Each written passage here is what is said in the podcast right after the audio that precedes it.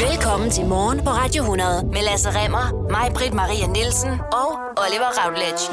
Ja, velkommen til podcasten Er det bedste fra morgen på Radio 100. Ja, hvis du bliver ved med at lytte, så kan du høre alt det sjoveste og klogeste, vi og vores gæster har sagt i den forgangne uge. Og der vil ikke være en eneste bebrejdelse for, at du ikke står tidligt op og hører det i stedet for.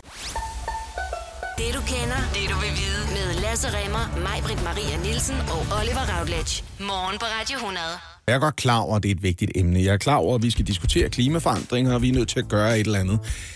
Men man er nødt til at grine hver eneste gang, man læser om et klimatopmøde, hvor politikerne er gået skuffet derfra og sagde, at vi fik slet ikke aftalt de ting, vi skulle. Altså, det er, det er som at sende børn ind på deres værelse for at lave lektier. Når de kommer ud, så siger de, jeg kom desværre til at se nogle YouTube-videoer i stedet for.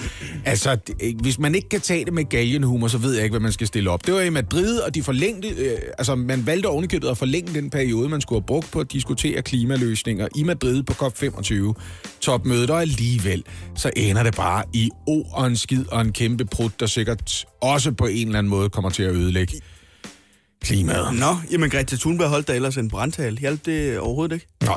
Nå. Nej, det har ikke hjulpet overhovedet. Der er ikke rigtig noget, der har hjulpet. Det var meningen, at man skulle have løst problemet med salg af CO2-kvoter. Altså de der CO2-kvoter, hvordan de bliver handlet frem og tilbage, er jo også bare et udtryk for, at klimaet i sidste ende bare bliver et påskud for at, at, at, at markedsgøre løsningerne. Det, og det er fint, så vil I lave et eller andet med. Vi brugte ikke så meget CO2, som vi havde lov til. Så må I bruge vores CO2. Det er jo ikke det, der kommer til at redde verden i sidste ende. Hvis der er et land, der bruger mindre CO2, end de havde planlagt at gøre, eller mindre, end de har, og nu laver lige anførselstegn i luften, lov til at gøre, skal man så ikke bare tænke, fedt for klimaet. Fedt, ja. Snarere end et andet land siger, så får I nogle penge også, og så fucker vi alligevel klimaet op, fordi så holder vi os på... Jeg kan simpelthen ikke... Jeg bliver så vred og så trist over det her på en gang, fordi det føles så dumt at overlade det her til politikere, som bare sidder og piller sig selv i røven og ender med at diskutere, hvem skal betale hvad til hvem, for at vi får gjort noget ved det her. Det er uduligt, Oliver, det er uduligt. Problemet er bag- blandt andet, at USA, Rusland, Kina og Indien, til dels også EU, simpelthen bare ikke kan blive enige om, hvem skal være hvor ambitiøs på klimaområdet, fordi de alle sammen er bange for, at det kommer til at koste dem på produktivitet, på vækst og velstand i sidste ende. Det handler om, vent lidt, vi skal i hvert fald ikke skrue ned på vores CO2-udslip. Ikke hvis det kommer til at påvirke vores industri ringe, mens I bare bliver ved med at poste lort ud over i Kina, for eksempel. Så det er fordi, man, er, man vil hellere øh, tjene pengene.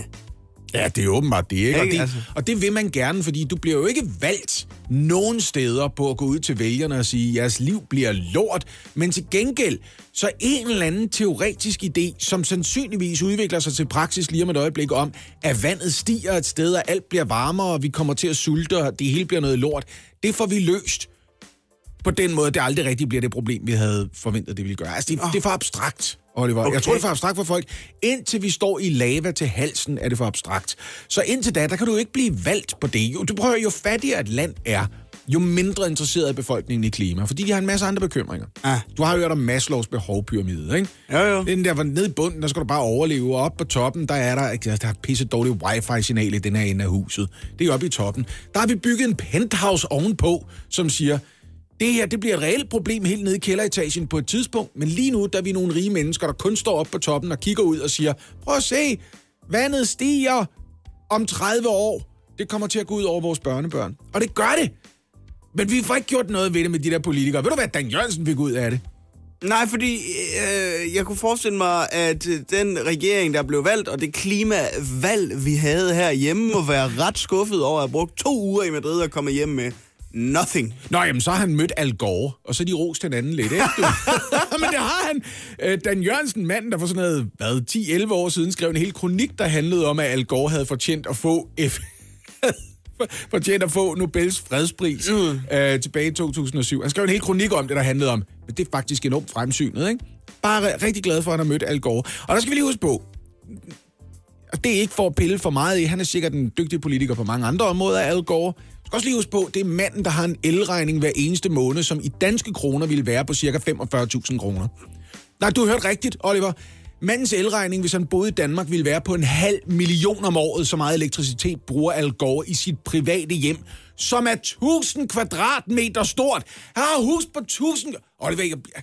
Hvad? Bor han ikke ude i naturen og lever af selleri og går i øh, sko lavet af falafler? Han bor i et hus, der er seks gange så stort som mit, og han har en elregning der er 40 gange så høj som min, Oliver.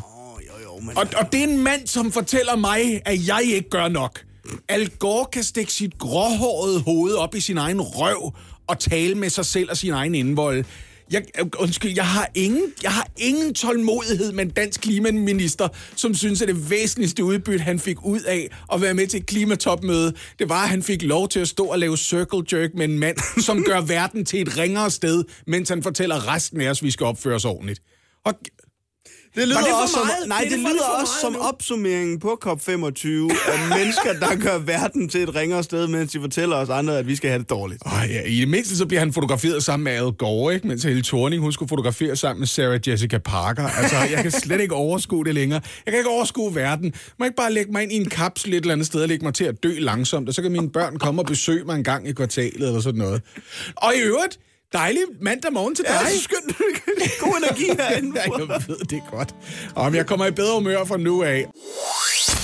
Du må lige skåne mig en lille smule, Oliver, for jeg synes, mit blodtryk allerede er været under pres nok. Jeg hisser mig meget op. Jeg er en meget gammel mand den her mandag morgen. Altså, Ja, og så er det jo så, øhm, at vi skal tale om iPads i skolerne, Lasse. ja, elsker dem. Tosset med dem. Det er jeg helt oprigtigt. Om det er godt. Jeg men, synes, det er fremragende. øhm, vi har så bare... Jeg vil faktisk sige, to iPads til hver elev. Så har de et til hvert øje. Så kan de lave sådan noget med dybdesyn og 3D og sådan noget.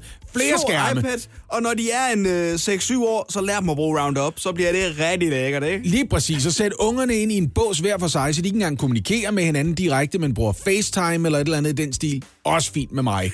Børne- Elsker teknologi. Børne- og undervisningsminister Pernille rosenkrantz øh, Tejl mener absolut ikke, at de her iPads er Guds gave til skolerne. Der er brug Hvad er der også for... gået otte timer siden, hun mente noget sidst? Der er brug for almindelig sund fornuft, når det gælder digitalisering. Øh, Der er vi måske lige lovligt øh, begejstret ved tanken om, hvor smart digital- digitaliseringen er, og det er den måske ikke alligevel, siger Pernille Nej, men så lad os da kigge på det, fordi hver eneste gang, der er noget andet, der skal laves om af det offentlige, så nedsætter man en arbejdsgruppe eller en kommission, som kommer med et resultat om tre år. Men her, der kan vi åbenbart ikke vente. Det skal være nu, for hun har på fornemmeren, at der er et eller andet, der kunne være anderledes. Jamen, det er med en fedt grundlag for at lave om på tingene. Hold nu kæft, mand. En af grundene til, at Pernille rosenkrantz mener, at det her det også skal ændres, det er altså fordi, at det er svært at læse. Noget tyder jo simpelthen også på, at børnene i mindre grad kan lide at læse, hvis det hele foregår på iPad, og det duer jo ikke. Ja, du har fuldstændig ret. Børn hader iPads. Det er da én ting, jeg har lært om mine unger i hvert fald. Det er helt... Ej, hvis de bare kan få lov til at lægge de iPads fra sig og lave noget andet, mand. Hold nu kæft. Ja, men en iPad er ikke et universelt middel mod al ondskab i verden. Det er der ingen, der har sagt. Undskyld. Det kan Undskyld. bestemt noget, men der er meget andet, den ikke. Det ved alle godt. Undskyld, nu gør jeg det igen. Alle ved godt, der er mange ting, en iPad ikke kan. Det er jeg fuldstændig klar over. Det er rigtigt nok. Du skal ikke prøve at lave en risotto på en iPad. Det skal du ikke. Det kommer ikke til at smage godt. Det kommer til at smage for meget af Apple. Ej, det, var, det endte med at være en meget dum joke, faktisk. Ej, undskyld. Men undskyld, må, jeg, må jeg godt snart begynde at skælde ud? Fordi jeg Ja, jeg så begynder vred jeg over at det. fordi at Pernille rosenkrantz Theil, lad mig sige afslutningsvis, hun er også sur over, at skoler smider bøger ud, fordi de udelukkende vil bruge digitale læremidler og e-bøger i undervisningen. det skal man For det er ikke. ikke den rigtige vej at gå, siger Pernille. Nej, men smid, smid klasseundervisningssættene ud, når de er blevet læset, og der er, altså, du ved, er snotpletter i dem, og først og fremmest, når de er forældede. Og det er det, der er mit problem med papirundervisningsmaterialer. Og i øvrigt, der er ikke nogen skoler, der kun bruger iPads. Lad, nu, lad os nu lade være med at digte en historie om en folkeskole, der ikke eksisterer. Altså, den kan vi lige slappe en lille smule af med her, fem år efter man prøvede at gennemføre en reform af folkeskolen hen over hovederne på lærerne i øvrigt, trukket ned over hovederne på dem, fordi man både er arbejdsgiver og samtidig er lovgivende instans, og på den måde bare kan gennemtrumpe sin egen vilje, og efterlade folkeskolen i en eller anden form for semi-ruiner, hvor børnene de bliver stresset af at have alt for lange skoledage, fordi ingen har en fucking plan for, hvad man vil med den der reform. Der er kun været fiaskomeldinger om skolereformen. Der har kun været fiaskomeldinger om den. Så hvis man er et af de partier, der har stået bag skolereformen, måske man lige skulle tage et skridt tilbage og vente fem år, før man beslutter sig for, at man har den hellige gral og kan løfte den over hovedet og bære den frem mod den nærmeste SFO og sige, nu skal tingene være sådan her fremover. Jeg skal nok stoppe om et øjeblik, men jeg er nødt til at sige det her, Oliver. Jeg er nødt til at sige det her. Jeg har siddet med mine unger og læst i de der håbløse, lasede, elgamle skoleundervisningssæt, man ikke har haft råd til at skifte ud. Fordi gæt, hvad der er dyrt. Det er at skifte bøger nok til 90 elever på en årgang ud. I stedet for så går de i arv fra 80'erne og igennem 90'erne og igennem 0'erne. Jeg endte med at sidde med min datter, da hun begyndte at lære at læse, med en lærebog, hvor jeg lyver ikke. Der var historier om børn, der hed ting som Mogens og Bjarne, som var børn af enlige møder, som desværre var enormt presset af, at de skulle arbejde skifteholdsarbejde som ufaglærte arbejdere på fabrikken på Nørrebro. Er du klar hvor mange år siden det er, der var industrifabrikker på brugkvartererne i København? Det er sådan noget tre generationer siden på det tidspunkt, hvor mine børn får fat i de her bøger. Mine unger har siddet og løst matematikopgaver, der blandt andet tager udgangspunkt i, hvis en CD koster 89 kroner, hvor mange Absolute Music kan du så få for 8.300? Prøv, altså, der er en grund til, at elektroniske glasundervisningssæt også har en plads. Og før du går i gang med et eller andet med, prøv at høre en af de ting, jeg ved det her. Pernille rosenkrantz teil har været ude at sige øh, i den her sammenhæng. Der er meget portalundervisning, og alene det ord giver mig ondt i maven. Hvor det er synd for dig. Men det skal du lige lægge derhjemme, og når du kommer på arbejde i ministeriet, så skal du ikke lovgive eller holde møder eller vejlede med udgangspunkt i, hvornår Pernille har ondt i maven. Okay? Det er ikke sådan, vi laver lovgivning i Danmark med udgangspunkt i, åh, oh, jeg har ondt i mausi. Det er ikke sådan, vi gør. Undskyld, jeg bliver så vred, men jeg har bare siddet med de der håbløse fucking klassesæt til børnene, hvor mine unger har siddet og kigget på det og sagt, hvad er det der for noget med, så kommer mm. mælkemanden forbi. Hvad, selvfølgelig ved de ikke, hvad fanden der foregår, fordi den bog er så gammel, fordi man ikke har haft råd til på skoleniveau at skifte den ud. Og ved du, hvem der har beslutningsansvaret der sidste ende, Oliver? Det har kommunerne, og det har den enkelte skole. Og det skal ministeren holde sin store, fede skolereformspølsefinger langt væk fra, indtil man i det mindste har fået løst de problemer, man skabte tilbage i 2014. Så, Og, og, og i øvrigt så har jeg det fint med det her. så du... Hvad, ja, hvad synes du egentlig om det? Undskyld. Hvor startede det her henne? Det var noget med, at Pernille rosenkrantz ikke kan lide iPads. Var noget med, at Og, okay, og så endte med hos mælkemænd. Jeg blev bare vred, jeg blev vred. Det er skide godt. Okay, jeg har ikke forberedt det her. Jeg blev bare sur. Det vil jeg gerne indrømme. Okay, ja. Jeg er nede igen. Jeg skal bare lige have en kop kaffe. Wow. Ja, men det er også... Øh, ja, det er tragikomisk, det vi skal til nu. Fordi den varetægtsfængslede og voldsigtede fodboldspiller Bernie Verhagen, han stak i går af fra politiet. Det skrev Midt- og Vestjyllands, øh, Vestjyllands politi øh, på Twitter, øh, hvor de også bad om hjælp til at finde ham. Det er, også, det er jo også en del af farsen. Det er bare, at de er i gang med at fragte ham rundt fra noget arrest et eller andet sted ja. hen. Så stikker han bare af. Altså, det, er engang, det er jo lige før, han burde være professionel fodboldspiller. Altså, Nå, fordi han kan sætte to mænd og øh, blive væk. lige præcis. han dribler bare væk. Ja, nemlig. Ja, ja. Han stak af fra politiet i går klokken kvart i to, ja, i forbindelse altså med en transport i uh, Holstebro. Han var under transport og ved at blive afleveret i, arrest, i arresten, da han ser sit snit til at løbe. Han løber ned ad gågaden, ind gennem en sidevej, og så er han væk, siger Carsten Henriksen, som er vagtchef hos Midt- og Vestjyllands øh, politi til BT. Prøv at høre, jeg elsker samvittighedsfuldt dygtige politibetjente i hele Danmark, men Midt- og Vestjyllands politi må med en følelse som nogle kæmpe idioter, der de siger, at han så sit snit til at løbe væk. Hvad snakker du om? Ja, hvordan, hvordan- hvad er det for et snit, han ser? Hvordan kan det Hvem lykkes at være på en politistation og løbe væk fra politiet? altså, har givet ham det snit i første Ja. omgang? Hvad er, vi, er vi lige pludselig på sådan noget tro og love? Hvorfor skal han overhovedet sidde i en arrest i første omgang, hvis den måde, I transporterer ham på, ligesom er, du bliver stående der, Bernjo. Ja. Med mindre du løber. Men den- det må du ikke. Den her flugt, den skete altså efter, at retten i Viborg havde varetægtsfængslet ham i yderligere fire uger. I, fire uger undskyld. Øhm, og så har politiet selvfølgelig også rejst øh, i retten en sigtelse mod Banjo Verhagen øh, for gentagende tilfælde af vold mod sin Ja, ekskæreste. det er der, jeg holder op med at grine, ikke? Ja, så Banjo Verhagen, han stak altså af øh, i går, og han øh, var også på Instagram ud med et statement, hvor han altså fortæller om, at jamen, han skulle have været i Tivoli med sin kæreste den 26. november. Og det skulle han på trods af, at hun altså havde snakket grimt om ham i medierne. Han ignorerede det, og, og de havde fundet ud af, at de skulle egentlig være sammen igen, fordi de havde ikke lyst til at give op på hinanden. Øh, og så dagen efter skulle, de, øh, skulle, ville han tage tilbage til, han, med hans kæreste til Chile. Men så begyndte de at øh, blive uvenner i en kiosk i Viborg, og så eskalerede tingene. Vi har set videoklip derfra. Det har været tilgængeligt for alle at se de her videoklip. Optagelserne for overvågningskameraet Ja, har været nemlig. ude at vinde, ikke? Og der siger Banjo for Hagen altså bare, "Jamen, prøv at høre, medierne viser kun øh, de, øh, de overvågningskameraer, hvor jeg er voldelig. Jeg har aldrig slået hende. Jeg forsøgte bare at få min øh, mobil tilbage, og det er jeg meget, meget ked af, fordi jeg elsker den her pige så meget. Og så skriver han så, i dag, der øh, smuttede jeg fra fængslet. Lige nu der er jeg på vej til Sverige til en god ven, og øh, så har jeg tænkt mig at tige stille, indtil jeg skal i øh, retten igen den 10. januar. Ja, men hvorfor tog han så ikke til Sverige? For han blev, altså, de har fanget ham igen, Oliver. Det er nemlig det. Har du hørt det? Det skete her til morgen. Så De har sagt- fanget ham klokken øh, 4 i morges. I en kælder i Holstebro. der, der, der har de fået flere henvendelser fra, fra beboere i Holstebro, der siger, øh, ham der Banjo for Hagen, der, jeg tror, han, jeg tror, han bor nede i min kælder, for at være helt ærlig. set mand gå ind og ud af kælderen. Han har ikke en cykel med op, når han kommer op, så jeg ved ikke, han laver. De, de har fået flere henvendelser, øh, politiet, så besluttede de for, okay, hvad vi lige, det kan være, hvad vi lige skal kigge i den kælder der. Så gik man ned, så fandt man en øh, mand i en sort dunjak. Det var så Banjo for Hagen, der lå der. Og så arresterede de ham ved at pege på ham og sige, du bliver der, mens jeg går op til bilen. Eller hvad fanden de har lavet. Jeg går op til bilen, jeg åbner døren, så kan du stille og roligt træs derop, hvis det er, du har lyst til Jeg det. ser mit snit til at arrestere ham. det er, hvad der sker. Ja, men det er simpelthen, øh, det der er det nyeste i Banjo for Hagen sagen, det er, at han har stukket, stak af i går klokken kvart i to, og er altså blevet anholdt godt og vel 12 timer senere. Er det ikke fedt, at på grund af en virkelig dum beslutning, så vil han for tid og evighed være forbundet med Viborg? Jo, Så det er fuldstændig fodboldhold. vanvittigt. Ej, stakler i Viborg. for helvede. Der skete noget øh, opsigtsvækkende i dansk politik i går.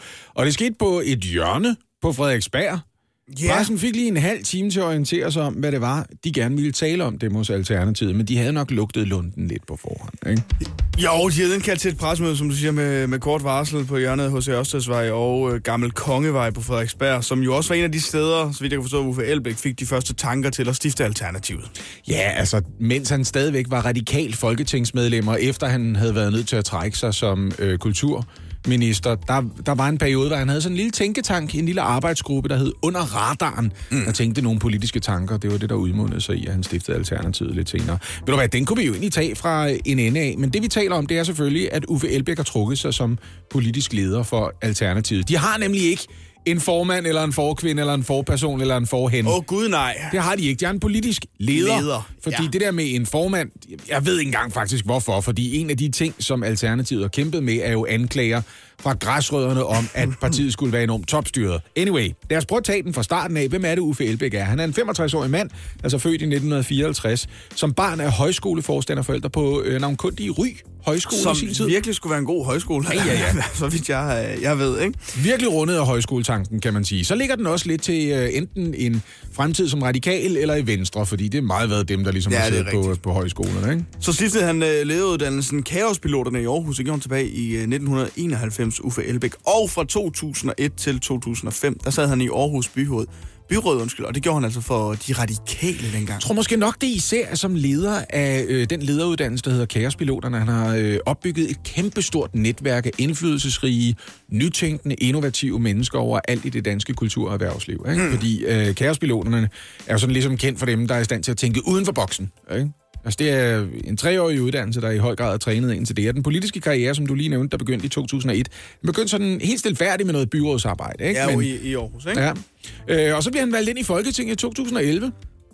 Og prøv at høre, der er vejen jo banet. Du ved, hvis man allerede er radikal og bliver valgt ind for de radikale, og man er altså den tidligere leder ja. af den uddannelse, der hedder Kærespiloterne. Ja, ja, ja, ja, Og der bliver lejlighed til, at vi skal finde en kulturborgmester. Den, Hold ligger, den ligger lige til højre ben. Ja, det gør det bare. Og det holdt i godt et år. Nå. Og det, så måtte han jo trække sig, og det kan godt være, at folk har glemt det nu, fordi nu er han ham fra Alternativet. Men han holdt i cirka et år som kulturminister, og så måtte han trække sig, fordi der var nogle anklager om nepotisme. Ja, det var ikke helt godt. De havde brugt cirka 180.000 kroner i Kulturministeriet på i alt fem arrangementer hos noget, der hed AFUK. Og det er jo noget, man ikke snakker så meget om længere. Mm. Men, Men øh, Så var noget med, at han var i bestyrelsen, ikke? Øh, han havde havde han siddet, han, havde, Ja. han havde siddet i bestyrelsen for AFUG, Akademiet for Uhemmet Kreativitet. Mm. Der var så også det problem i det, at hans mand, Jens, ja. stadigvæk arbejdede for AFUG. Ja. Og så kan man sige, der kan sagtens være vandtætte skotter, eller det kan være noget, nogen har besluttet sig for et eller andet sted, eller Uffe Elbæk har tænkt, jeg synes, vi fordeler pengene jævnt, når vi holder arrangementer. Den går bare ikke, viser det sig. Og så var det jo så, at han tog øh, en tænkepause på godt og vel et års tid, hvor han øh, havde nogle politiske idéer. Det udmyndte sig så i 2013 en stiftelse af partiet Alternativet. Jep, der gik jo et stykke tid dengang med at få samlet øh, vælgererklæringer nok til at kunne stille op til Folketingsvalget, men de nåede det i tide til Folketingsvalget 2015. Mm. Jeg tror, det tog dem lige knap halvandet år fra øh, partiet blev stiftet og til foråret 2015, hvor den sidste godkendte vælgererklæring, de havde brug for at komme i hus. Og, og så tordnede de ellers. Ja, de havde et supervalg i Ja, supergodt. 2015, Rigtig ikke? dejligt øh, øh, valg, det lykkedes for dem at få. Øhm, og, øh, og, og, og, og det var noget, han var begejstret for. Øh, jeg ved ikke, om du kan huske hans reaktion, øh, men den, er, Ah, hvordan var det nu, det var? den er også mindeværdig. ikke? men, ej, men, ej, men det, det, det, det, hvad, hvad, Ja, Han synes i hvert fald, det var crazy. Det, det tror var jeg, det også. De fik jo øh, 4,8 procent og 9 mandater ved folketingsvalget i 2015. Som Også- altså ved et lykketræf voksede til 10 mandater, fordi der var en socialdemokrat, der faldt fra mm. øh, som socialdemokratisk medlem og besluttede sig for i stedet for at være alternativist i løbet af den folketingsperiode. Valget i folketingsperiode. 2019. Øh, fem mandater blev det til for øh, Alternativet. 3 Øh, procent, ikke? 3 procent, ja. Fem mandater. Og nu er Uffe Elbæk altså også trukket sig som politisk leder, som sagt. Men fortsætter altså stadigvæk som en del af partiet i Folketinget.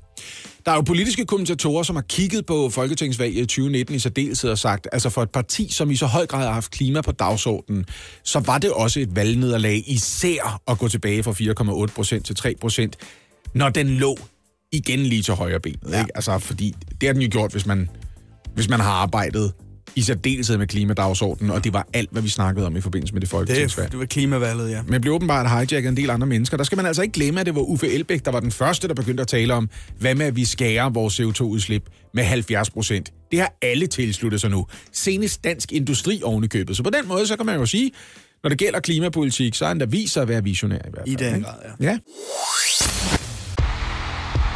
Stream nu kun på Disney+. Plus. Oplev Taylor Swift The Eras Tour, Taylor's version.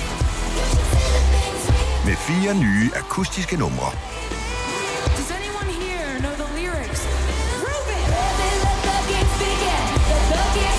Taylor Swift The Eras Tour, Taylor's version.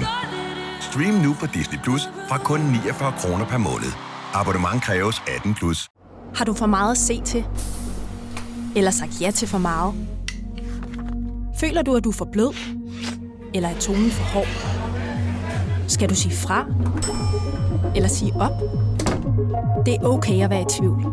Start et godt arbejdsliv med en fagforening, der sørger for gode arbejdsvilkår, trivsel og faglig udvikling. Find den rigtige fagforening på dinfagforening.dk. Hvem kan give dig følelsen af at være kongen af påsken? Det kan Bilka! Lige nu får du Kærgården original eller let til 8.95, Brøndum Snaps til 69, 2 liter Faxi Kondi eller Pepsi Max til 12, 3 poser Kims Chips til 30 kroner, og så kan du sammen med Bilka deltage i den store affaldsindsamling 8. til 14. april. Hvem kan? Bilka. Haps, haps, haps. Få dem lige straks. Hele påsken før, imens billetter til max 99. Haps, haps, haps. Nu skal vi have... Orange billetter til max 99. Rejs med DSB Orange i påsken fra 23. marts til 1. april. Rejs billigt, rejs orange. DSB, rejs med. Haps, haps, haps. Ved du hvad, øh, vi har lige lovet at, øh, at gennemgå en række af de mindre heldige sager, Alternativet har været igennem siden partiet blev grundlagt for omtrent seks år siden. Yeah. I anledning af, at deres politiske leder, øh, Uffe Elbæk, trukket sig som politisk leder. Det skal understreges, at han fortsætter som menigt medlem af partiet. Det er jo altid rart. Det gør at have han. den tidligere chef hængende Ja, ja, det er over ved kopirummet. bliver, ikke? Lige stikke ud uden gang med at sige, er det sådan, I har valgt at gøre det? Ja. Sådan havde jeg jo nok ikke valgt at gøre det. Nå, det okay. stadigvæk- Ja, ja, ja, ja, men det kan man da lige kigge med på, det her. Ikke? Nå, tilbage ved valgkampen i 2015, lige efter Alternativet var blevet opstillingsberettiget, der blev Alternativet støttet med i alt 450.000 kroner. Det er der ikke i sig selv noget odiøst i, men de blev overført fra en fond fra to skattelylande, Gibraltar og Luxembourg. Åh, oh, Åh, oh, nej, nej, nej, Åh, nej, for et, et parti med en ny politisk kultur, der var det ikke en heldig start. Men Nej. Niels Bay Fode, han var forperson for Alternativets hovedbestyrelse, kaldte det rigtig øv, men synes samtidig ikke, at pengene de skulle betales tilbage igen, fordi de gjorde bedst gavn hos Alternativet, mente han. Det er også- simpelthen noget øv, men vi beholder dem lige. det er også sådan, jeg altid ser på det, ikke? Det er, ja, nu, det var ikke meningen, at jeg skulle have haft den kage, men nu spiser jeg Ja, nu den, spiser fordi jeg den, den ja. ligger bedst i min mave. Ja. Så var der også en sag fra øh, foråret, foråret 2017, hvor Alternativets pressechef sendte en mail ud med en opfordring til, at man skulle... Stop, stop, stop, stop, stop, stop. Hvis du har børn i bilen, så skru ned for din radio i de næste 8 sekunder. Ja, fordi opfordringen lød på, at man skulle sende et billede af, og jeg citerer nu, din pik i slap tilstand. Mm-hmm. Sådan der. Til øh, et collage. Som Så må du godt skrue op igen, kan du høre i den radio, du har skruet ned for. Det her billede, det skulle bruges til en collage, som skulle være en gave til Alternativets stambar Centralhjørnet. Og citat igen, Uffe er selvfølgelig med på den. Ja, centralhjørnet historisk set har jo altid været sådan et LGBT-samlingssted. Ja. Ja, der har været en lille regnbue øh, over og så videre, så, så ved vi det. Øh, november 2017, der havde partiet simpelthen planlagt en valgfest på LGBT-baren Monastic, men så kommer det frem, at den husede altså i andre lokaler øh, på samme adresse, både darkrooms og en sexgynge, og det kan også blive lidt for festligt alligevel, i særdeleshed efter partiet allerede havde stået på mål for, at der var lidt af en partykultur, en lidt uformel ja. tone, øh, også i, i hierarkiet i partistrukturen. Oktober 2018. Nico Grønfeldt, kan vi huske ham? Det tror jeg nok, vi kan. Han må trække sig som kulturborgmester efter at have nyindrettet sit kontor for 130.000 kroner. Inklusiv en kæmpe stor gokkesok, der hang over hjørnet. Jan Paul Smith, stor gokkesok, ikke? Var Det er ikke jo noget? svært at gennemskue, ja. Hvad fanden det var, man skulle med den gokkesok der. Den hang bare for loftet. Og det var jo ikke som sådan en usædvanlig pris, det var mere det med, at Alternativet taler meget imod unødvendigt forbrug, og kontoret, altså det, det var allerede indrettet, da Nico Greenfeldt rykkede ind. Med et smukt gammelt skrivebord, Ja. som, øh, som man på... Øh, Som man absolut ikke kunne bruge, for han skulle have et glasskrivebord. jamen, som man på Københavns Rådhus ligesom også har sagt, prøv at høre, det er et historisk skrivebord, det har tidligere tilhørt øh, 100 år. Nå, på omtrent samme tidspunkt, oktober 2018, og det er jo derfor, altså, det begynder at spidse til lige præcis i slut 2018, der kommer det frem med partiets politiske ordfører, det var hende, der hed Karolina Magdalene Meyer. Hun har sidenhen mm. meldt sig ud af partiet. Hun måtte erkende, at hun havde været rigtig glad for at rejse med fly. En øh, privat blog havde opgjort hendes rejser til i alt over 170.000 kilometer på cirka tre år, nogenlunde ligeligt fordelt på private rejser og arbejdsrelaterede rejser. Ja. Om ikke nødvendigvis ligeligt fordelt kilometermæssigt. Hun havde rejst noget længere arbejdsrelateret, end hun havde Men- øh, privat. Men blandt andet været til øh, bryllup i Indien. Ja, og så er det da også klart sjovere at dykke i Mauritius, end det er ude for Øresund, ikke? Ja, det er der selvfølgelig noget Så var der lige sagen i november 2018, også hvor René Gade siger i et radioprogram, at han kunne da godt tage, øh, han kunne da godt tage tog og færge til folkemødet hvert år, men det gider han ikke, så det blev altså bare til fly hver evig eneste gang, jeg skulle til folkemødet. Det var bemærkelsesværdigt nok et forsøg på ligesom at, at, at gå ud og skabe noget damage control for Karolina Magdalene Meyer, at, at han var øh, ude ja. og snakke om det der med, ja, lad os nu være ærlige, det er federe at flyve. Ja. Det er det. Det er rigtigt nok. Men det er selvfølgelig lidt ærgerligt, hvis man gerne vil have lagt skatter og afgifter på, andre mennesker flyver. Ikke? Ja. Og jeg er jo også en selv. Lidt ærgerligt, ikke? Ja, ja. Jeg er bare rigtig svært at, ved at holde op, hvis det ikke bliver dyrere. Det er bare det, jeg siger. Ikke? Nå, vi er ikke færdige med at snakke om Uffe Elbæk og Alternativet, men det var nok om skandalerne, eller i hvert fald de mindre heldige sager, der er klistret til dem i løbet af de senere år. Uffe Elbæk øh, fratrød jo, eller sin stilling i går i Alternativet i hvert fald. Mm. Og det betyder jo, at der er en ny, der skal tage over. Ja, altså, øh, vi har jo allerede øh, hos Anne i nyhederne hørt Hans Engel forklare, at det her det er afgørende. At den nye politiske leder af Alternativet kommer til at være fuldstændig afgørende for, om der er en fremtid overhovedet for partiet. Fordi det i så høj grad har været tegnet af Uffe Elbæk. Og hvis jeg ligesom den gamle mand i lokalet øh, må minde om det, så har det jo været kendetegnende for en del danske partier igennem tiden. At de har haft en storhedstid bygget på det, man på engelsk ville kalde en cult of personality. Altså en person, som har draget nærmest disciple øh, ind under øh, ind under paraplyen. Det var for eksempel fælleskurs i sin tid, Populistisk Parti, stiftet af øh, Sømandsformanden, øh, Preben Møller Hansen. Man kan også sige, at det var Fremskridspartiet vel egentlig også, da Dansk Folkeparti først skilte ud fra Fremskridspartiet. Så var det som Glistrup. Ja, det var Glistrup i høj grad, der ja. bare det. CD var i alt væsentligt Erhard Jacobsen selv, da hans datter Mimi ah. Jacobsen tog over, så kan man sige, at det var Erhard, der Så bar du, det. du ikke? mener, at Alternativet er Uffe Elbæk? Ja, men der er jo så også det ved det, at SF plejede at være Axel Larsen, som blev desillusioneret med kommunisterne og skred og startede sit eget parti. Men altså, det voksede jo og blev til mere end bare Axel Larsen. Det samme kan man vel egentlig også sige skete med Dansk Folkeparti. Ja. ja. var Pia Kærsgaard, men da Christian Thulsen Dahl kom ind, så blev det jo sådan nærmest en tulle-effekt, ikke? Så gik det jo ekstremt godt ved det seneste valg. Så har de en tulle over hos Alternativet? Det er det, der er Har de en- spørgsmålet, ikke? Har de en Gert Petersen, sådan som SF havde det for eksempel, ikke? Og uden sammenligning, så er det svært at forestille sig et stram kurs uden Rasmus Paludan, ikke? Det er også rigtigt uden sammenligning i øvrigt. Ja.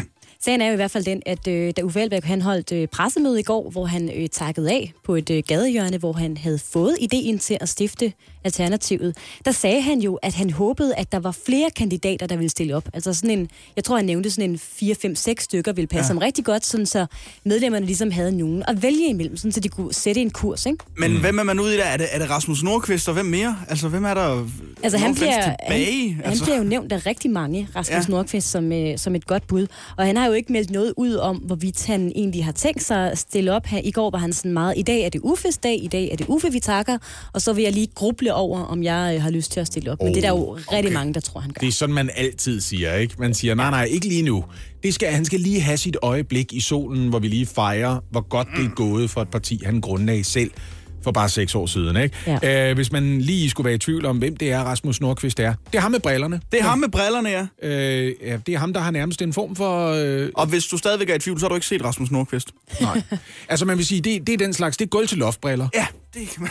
Yes. Det er en stor del af hans ansigt, der udgør sig briller, vil jeg faktisk sige. Men problemet for Alternativet er jo vel egentlig også, at de ikke har sådan nogle vildt kendte profiler ude i offentligheden. Altså hvis du går en tur på øh, gågaden i Skive og, og spørger, hvem der sidder i øh, Alternativets folketingsgruppe, så er der vel ikke særlig mange, der kan nævne nogen, altså ud over Uffe Elbæk. Udover Uffe, ja. Øh, så eksempelvis ham, der hedder Torsten Geil, er altså ikke et specielt kendt, kendt medlem af Alternativet, men han øh, siger til politikken, at han muligvis stiller op, medmindre han ikke gør det. Det vil han, det vil han gruble over i julen. Han vil også gruble. Ja, det vil han også Han skal lige finde ud af, hvor gejl han er, når det kommer til stykket. Ikke? Men Ja. prøv, at- han er jo sådan en slider inde i Folketinget, i deres nye folketingsgruppe.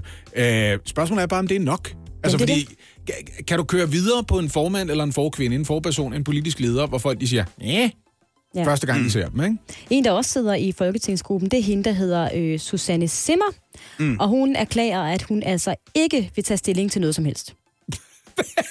Det betyder... Det lyder meget alternativt. Jamen, jamen det, er, altså, det er meget... Altså. altså, lad mig lige komme med et citat her. Oh. Vi har gode emner i gruppen, men der er også gode emner udenfor. Så jeg er sikker på, at vi får oh. et godt kandidatfelt. Hey. Ja. Jeg tror ikke... Øh, mås- måske siger hun her, at hun ikke vil stille op, men at hun heller ikke rigtig vil pege på nogen. Nej. Ja. Om for fanden, ja. Så har vi også, også efterhånden været igennem dem alle sammen, øh, undtagen måske Sikander Siddiq. Ikke? Så ja, men er han det- har jo faktisk været ude og sige, at han støtter Rasmus Nordqvist. Okay. Nå, okay. Ja. Jamen, så er det sådan, det er. Så, altså, og de er jo ikke så mange, vel? Nej, de er ikke så mange, der kan stemme om, så må det ikke det bliver Rasmus Nordqvist. Jamen, Altså, øh, jamen, det ved jeg ikke. Det er et godt spørgsmål. Må vi se. Der er jo også nogen uden for folketingsgruppen, der kan stille op som... Ja. Er det ikke altid risikabelt at have en politisk leder, som ikke sidder i Folketinget og har svært ved at tegne linjen fra dag til dag? Altså måske kan få lov til at sidde over i fløjen på et af partikontorerne eller sådan noget, men ellers så, hvad fanden? Altså, det gik jo... Lad os tage eksempel Søren Pape. Oh, ja. Sad jo ikke i Folketinget, men blev hen- hentet ind. Og det, altså, jeg er godt klar over, at han havde en lidt svær opstart, men det gik da, altså, det går da okay nu. Jeg ser, hvad du mener. Mm. Yep. Jeg tænker, alt er, alt er vel muligt. Ja, ja, problemet er først i øjeblik, man er politisk leder, og så ikke bliver genvalgt til den tillidspost, man havde. Det kan jeg godt se. Det er, Ja, ja. det er måske der, den Ja, okay. det handler lidt, ikke? Ja, men så er jeg med. Mm-hmm. Nå, det bliver spændende at se, hvem de ender med at vælge i sidste ende.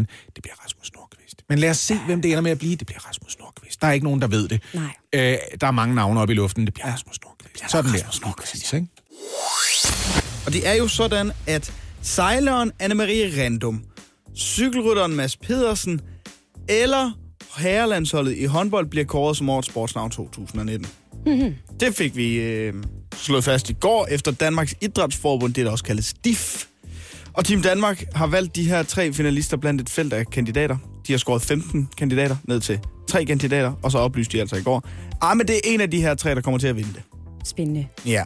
Og så synes jeg lige, vi skal kigge på, hvad det er for nogle bedrifter i hvert fald, der gør, at netop de her de er blevet øh, nomineret. Gerne. Altså, jeg ved jo øh, ikke specielt meget om sport. Jeg ved godt, hvad håndbold er. Nå, jeg det var da godt, jeg ved godt, fedt. Ved godt, hvad sejlsport er, og så har ja. jeg også selv siddet på en cykel. Du har så, så, langt, så langt er jeg med. Mm-hmm. Mm-hmm. Men det er måske også bare mere sådan, at man er opmærksom på, øh, hvem man selv mener har fortjent at vinde, øh, når årets sportsnavn altså skal kåres, øh, og det skal det til øh, Sport 2019, som det hedder.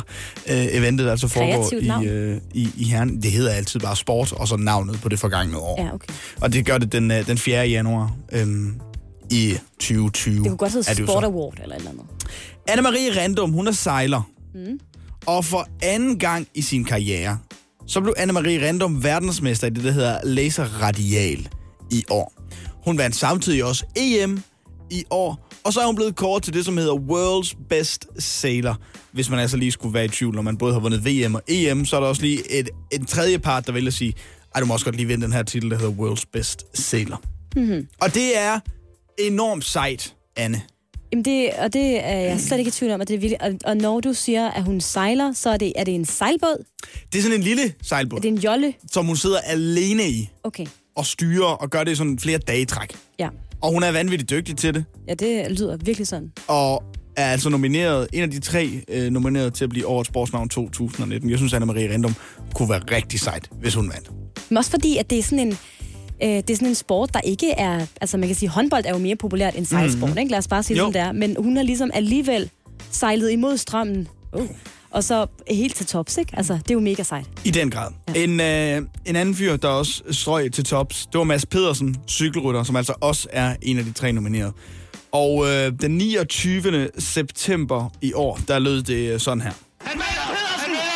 23 år for Lejre bliver verdensmester! Oh, nej, var det sindssygt. Åh, oh, Mads for helvede. Jeg vil sige, de sidste, de sidste 8 sekunder af det her klip, ikke også? Hvis man bare hørte det, uden at vide konteksten. Wow! Åh, oh, Mads, for helvede, mand. Uh, Så kan man godt tro, at det var taget ud af et eller andet samleje med Rolf Sørensen. Det er det ikke. Er det, er det Rolf Sørensen himself, vi hører her? Ja, det er den grad. lidt rørt Ja. over Mads Pedersen. Altså, og, og det, det er Rolf Sørensen. Ja, det, det er det. Himself. Ja, himself. øhm, og grunden til, det lød sådan her, og man var så meget op at køre inde i studiet med Rasmus Daghøj og Rolf Sørensen, det gjorde det altså, fordi at Mads Pedersen vandt VM i landevejscykling som den første danske herre nogensinde. Og det er godt, du lige siger herre. Ja, ja. For jeg kan huske, der var utrolig meget palaver. Mm. Fordi der er jo en kvinde, der har vundet tidligere. Så man må ikke sige den første dansker nogensinde. Nej. Det er den første danske mand, der har Den første vundet. ikke? øh, danske mandlige atlet, der har vundet VM ja. i øh, Så er, vi, så er vi dækket ind, ikke? Fuldstændig. Ja. Han gjorde det på fornemt vis øh, i en sprint til sidst, som altså var så spændende, at Rolf Sørensen var nødsaget til at reagere på den der måde. Ja, han fik lige en udløsning Ja. til sidst, ikke? Øh, han sikrer sig altså det, der hedder den regnbuefarvede trøje, altså den, som gør, at den skal han cykle i det næste år. En rigtig flot trøje, ja. øh, som man kan se ham sidde på cyklen i. Øhm, Og det er du personligt rigtig glad for, kan jeg se. ja, Oliver. men det er, det er mere det her med, at det danske flag er altid højst højt, når det handler om, om cykling. Og så Mads Pedersen, der går ind og vinder VM i landevejscykling i England, og på den her spurt i Harrogate, hvor han, hvor han bare s- spæner afsted for ham af italieneren. Jeg, jeg kunne godt lide det her, ja. øh, fordi at jeg synes, at vi altid har været med i cykelsport, og der har altid været store forventninger, og de, specielt det seneste par år til for eksempel Jakob Fuglsang, når det handler om Tour de France. Og han har bare ikke forløst det, og så kommer Mads Pedersen bare ind fra højre og smadrer igennem til VM i landevejscykling. Og det fede ved det her er også, at det er jo ikke, der er jo ikke nogen former for held, der spiller ind her. Han har, haft, han har selv siddet på den cykel Mm. med røv i sag, og så har han bare okset derud af i flere timer. Ikke? Lige præcis. Nå, de, de sidste nominerede, øh, det er herrelandsholdet i håndbold. Og for godt og vel et år siden, lige om lidt, altså i slutningen af januar, der lød det sådan her i øh, Danmark. Vi troede aldrig, den guldmedalje skulle komme til Danmark. Nu kom den! Danmark er verdensmester i herrehåndbold. Norge besejret med overbevisende 31-22. Ja, det danske herrelandshold i håndbold vandt altså VM-guld for første gang. Det skete endda på det, der er vores hjemmebane, altså boksen i Herning. Ja, større bliver det jo ikke. Nej, og et VM på hjemmebane, altså vi delte det godt nok det værtskab der lidt med Tyskland, ikke? Men, men finalen blev spillet i Danmark. Danmark slog Norge Ja. af alle hold, vi Vores kunne slå i en finale. Slog vi Norge 31-22. Og det betød jo så også bare, at efterfølgende så kunne hele landet skåle med på We Are The Champions, og, og tak af for, hvad der var en kæmpe håndboldfest i hele Ja, og så de der Lametta guldperykker på, ikke? Ja, nemlig. Så det er altså de tre nominerede. Anne-Marie Random sejler VM og EM har hun vundet i år. Mads Pedersen VM i landevejscykling og herrelandsholdet i håndbold, der altså vandt VM på hjemmebane. Tillykke til alle. Tillykke til og alle. held og lykke til alle. Sådan lyder det for Rolf. Og vi skal en uh, tur til Rødovre nu. Til Rødovre. Mm. Rød, det, det sagde jeg meget uimponeret. Det må Be- begejstringen vil ingen hvor, øh, Hvor lækkert. Ja. Øhm, skal vi øh, et fedt sted hen i Rødovre? Hvem skal vi tale med? Jamen, øh, vi skal ikke tale med, vi skal måske lidt mere øh, tale om borgmester Okay. Erik Nielsen. Ja. Han er øh, socialdemokrat. Han er mm-hmm. det, som mange nok vil betegne som en ægte bykonge i Rødovre, ikke? Han, Man er ved popul- godt. han er populær. Man ved godt, hvem Erik Nielsen er. Ja. Øh, og jeg har tænkt mig at uddele en øh, fiktiv pris som øh, den mest øh, kreative borgmester i Danmark. Skønt! Og den går hermed til Erik Nielsen. Nu har du min opmærksomhed. Ja, ikke også? Hvad, hvor, hvad er der sket? Jeg vil gerne fortælle dig, hvorfor. Det er simpelthen øh, Ekstrabladet, der i går havde en øh, historie, som i den grad øh, vagte min interesse. Fordi Erik Nielsen her, han har øh, af en lidt finurlig omvej fået tiltusket sig selv en skattefinansieret firmabil til at køre øh, til og fra arbejde. Altså til og fra hans private hjem, og så til rådhuset i Rødovre. Der har han fået sig en borgmesterbil. Ja, øh, der er lidt flere ting ved det her. Ja. Hans hjem ligger kun 850 meter fra rådhuset. Ja, åh, men det kan være, at han har dårlig ben. Ergo er der ikke så langt. Nej. Noget andet er, at en øh, tjenestebil, som den han kører rundt i, er, Ja. ikke må bruges til at fragte sig selv mellem hjem og arbejde. Det må den ikke? Nej, altså det er ikke ligesom, borgmestre de har ikke en, øh, ligesom øh, ministre har en ministerbil stillet til rådighed. Nej. I øh, kommunerne foregår det sådan, at man har de her tjenestebiler, som fungerer ligesom de biler, som de kommunalt ansatte også kører rundt i. Ikke? Ah, Og det vil sige, man må jo ikke bede øh, socioassistenten øh, Dorit om at... Altså hun vil jo aldrig sådan køre hjem til sig selv, og så bruge den kommunale bil til at køre sig selv på arbejde. Det kunne vel? Dorit ikke finde på, nej. Det er jeg helt sikker på. Og det er lidt de samme regler, der gælder for øh, borgmestrene. Og så er der en overvågen bo- borger, der simpelthen har undret sig over, at den her øh, borgmester alligevel kører frem og tilbage i en kommunebetalt bil. Og der har øh, kommunen simpelthen været en lille smule kreativ. Man har nemlig fundet en løsning, hvor man har fået indrettet en øh, privat parkeringsplads med ladestander. Det er nemlig en elbil, han kører rundt i. Sådan der, Erik. Ja, tak. På det kommunale plejehjem, som ligger lige over for Erik Nielsens hjem. Ja da. På den måde kører han jo ikke mellem sit hjem og rådhuset. Nej, det gør han jo han ikke. kører jo fra en kommunal institution, som er plejehjemmet overfor, og så til rådhuset. Og dermed er det jo, er, overskrider han jo ikke brugen af tjenestebil. Giver det mening? Det giver så fin mening. Den her offentlige øh, parkeringsplads, er det muligt for andre at bruge den? Øh, nej, den er simpelthen... Den, Den, der, den, den, den er privat på altså en lades, plads. den her ladestander og bilen, ja. som i øvrigt er en ret dyr, dyr Mercedes øh, hybrid, har jeg, har jeg læst mig til, er det da det. øh, holder ligesom der fast. Det, det, det vil sige, det er hans parkeringsplads, ikke?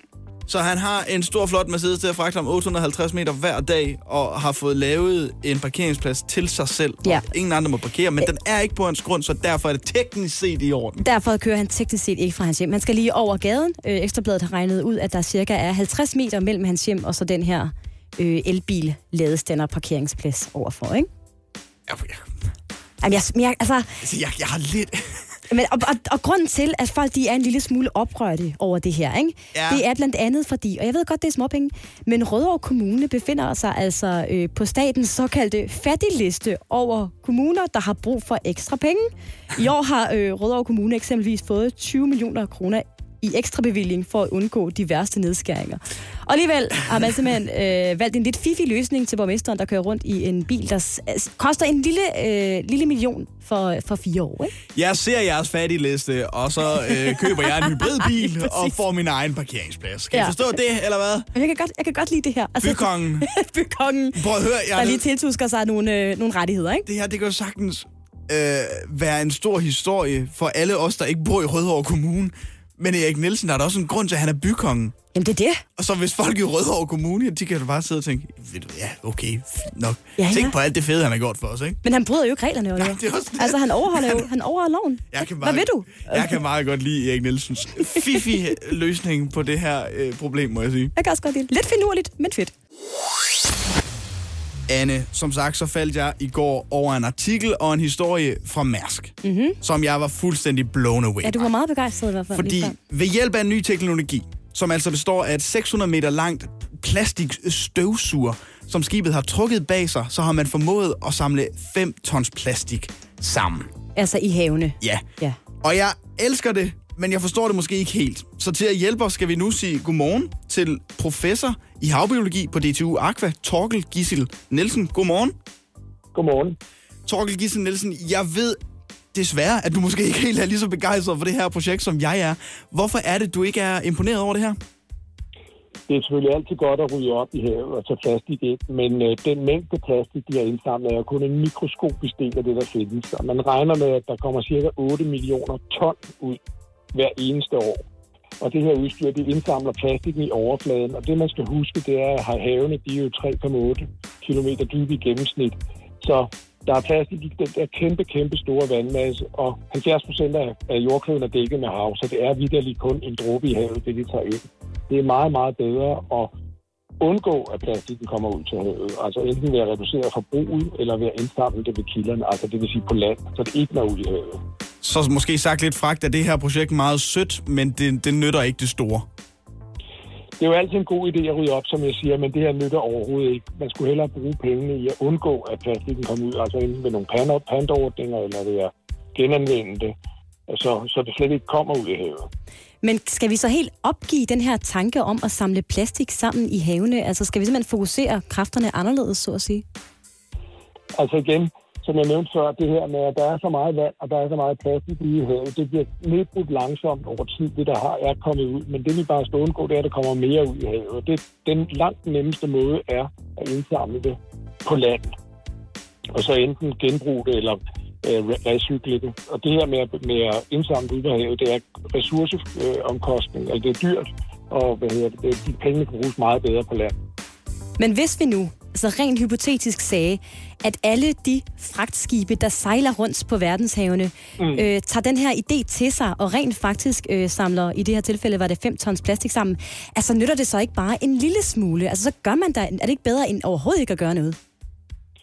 Jo, det kan man sige, men det har nogle økonomiske omkostninger. Det tror jeg også er et urealistisk scenarie, fordi det vil reducere skib. Skibene skal bruge mere olie for at trække de her forskellige udstyr garanteret, så der kommer nogle mere omkostninger. Øh, og stadigvæk, så er det kun lige overfladen, man, man indsamler i. Der er jo plastik nede under overfladen også. Det er jo ikke kun det, der ligger og flyder på overfladen. Der er jo en lang, lang, meget stor, eller kæmpestor plastikmængde på vej lidt længere ned i vandet. Så når man siger, at hvis det her projekt det bliver bredt ud til et større omfang, så håber de her folk bag det her projekt at fjerne 50% af alt plastik i verdenshavene på omkring 5 år. Det lyder som om, du mener, det er urealistisk, Torkel. Det lyder, lyder ret urealistisk. For det første er det urealistisk at få det her monteret på alle skibe. Øh, og jeg tror simpelthen, at, at den økonomi, der vil være i det, den kan bruges meget, meget, meget bedre ved, at man lavede nogle panteordninger, eller simpelthen undgik at bruge så meget plastik, så plastikken ikke kom ud i havet. Lige her afslutningsvis, Torkel Gissel Nielsen, du sagde, det her det er 5 tons plastik. Hvor meget plastik skal vi regne med, der er i vores have, hvis man sådan skal give et skøn på det? Altså, man ved ikke præcis, hvor meget der er, fordi man kan kun se det på overfladen. Men Plastic Change, de har estimeret, at der kommer cirka 8 millioner ton ud hver eneste år. Så det vil sige, at der er jo mange års akkumuleret plastik ude i havet, så det, det ved man ikke, men det er jo mange, mange, mange gange mere end 8 millioner ton. Og du kan se, at de her, de her initiativer har taget 5 ton, så der er jo mange millioner gange, det, de har taget op. Så det er vidderligt en, en, en, en fin indsats for at fjerne en lille smule plastik, men det batter ikke noget i det store regnskab. Og med den opmuntrende udmelding, tak skal du have for din tid her til morgen. Det var altså uh, Torkel Gissel Nielsen, der er professor i havbiologi på uh, DTU Aqua. Tak for din tid. Godmorgen. Og godmorgen, Nikolaj Stockholm. Godmorgen. Hvordan har du det? Jo. Ja. Jeg er her. Ja, det er Ja. da dejligt. Du er ikke vant til at være oppe på det her tidspunkt? Nej, overhovedet ikke. Nej. Nej, jeg, jeg var meget forundret over alle de mennesker, der var oppe. Hvad tid plejer du at stå op? Ja. Må man spørge om det? Jamen, jamen, det må du godt. Jamen, det er ikke fordi, at jeg, jeg står meget senere op. Jeg står måske op 8, halv 9 eller sådan noget. Men øh, jeg bevæger mig ikke sådan ud. Det er mere det. Sådan generelt eller tidligt på morgenen? Nej, altså, jeg er, nød, jeg er jo nødt til at bevæge mig ud. Ja. Jeg kan jo ikke bare optage noget hjemme i min stue, og så sende det til TV2. og sige, send det, når I har lyst. Givet du kunne. ja. Du er her jo en øh, grund, Nikolaj. Mm. Du barsler med øh, flere ting. Hvad gør jeg? Jeg barsler. Det er, fordi Du jeg har ikke noget lyd i min høretelefon. Jeg kan ikke noget. Sådan Nå, der. du er tager med igen. Øh, du har et nyt show. Ja. På bedring. Ja, fandme så. Turen går til Nikolaj Stockholm. Lige præcis. For premiere i øh, starten af januar. Ja. Om under en måned. Ja, under en jeg måned, ja. ud. ja. ja. Det er det der overhovedet ikke stressende, når du sidder og siger det. Nej. Nej, det er da pragtfuldt. Det var sådan, er du, er du klar? Ja. Til dit show? Ja, det vil jeg sige. Ja, ja, jo, altså, det er. Jeg havde faktisk mit uh, sidste testshow inden jul i uh, går. Hvordan gik det? Af helvede. Nej, det gik, uh, uh, det gik rigtig fint. Jeg godt. synes, det var dejligt. Du øh, har jo ikke øh, slået dig så lidt op. 130 shows i hvert fald, Nikolaj Stockholm. Ja. Mere end det. Ja.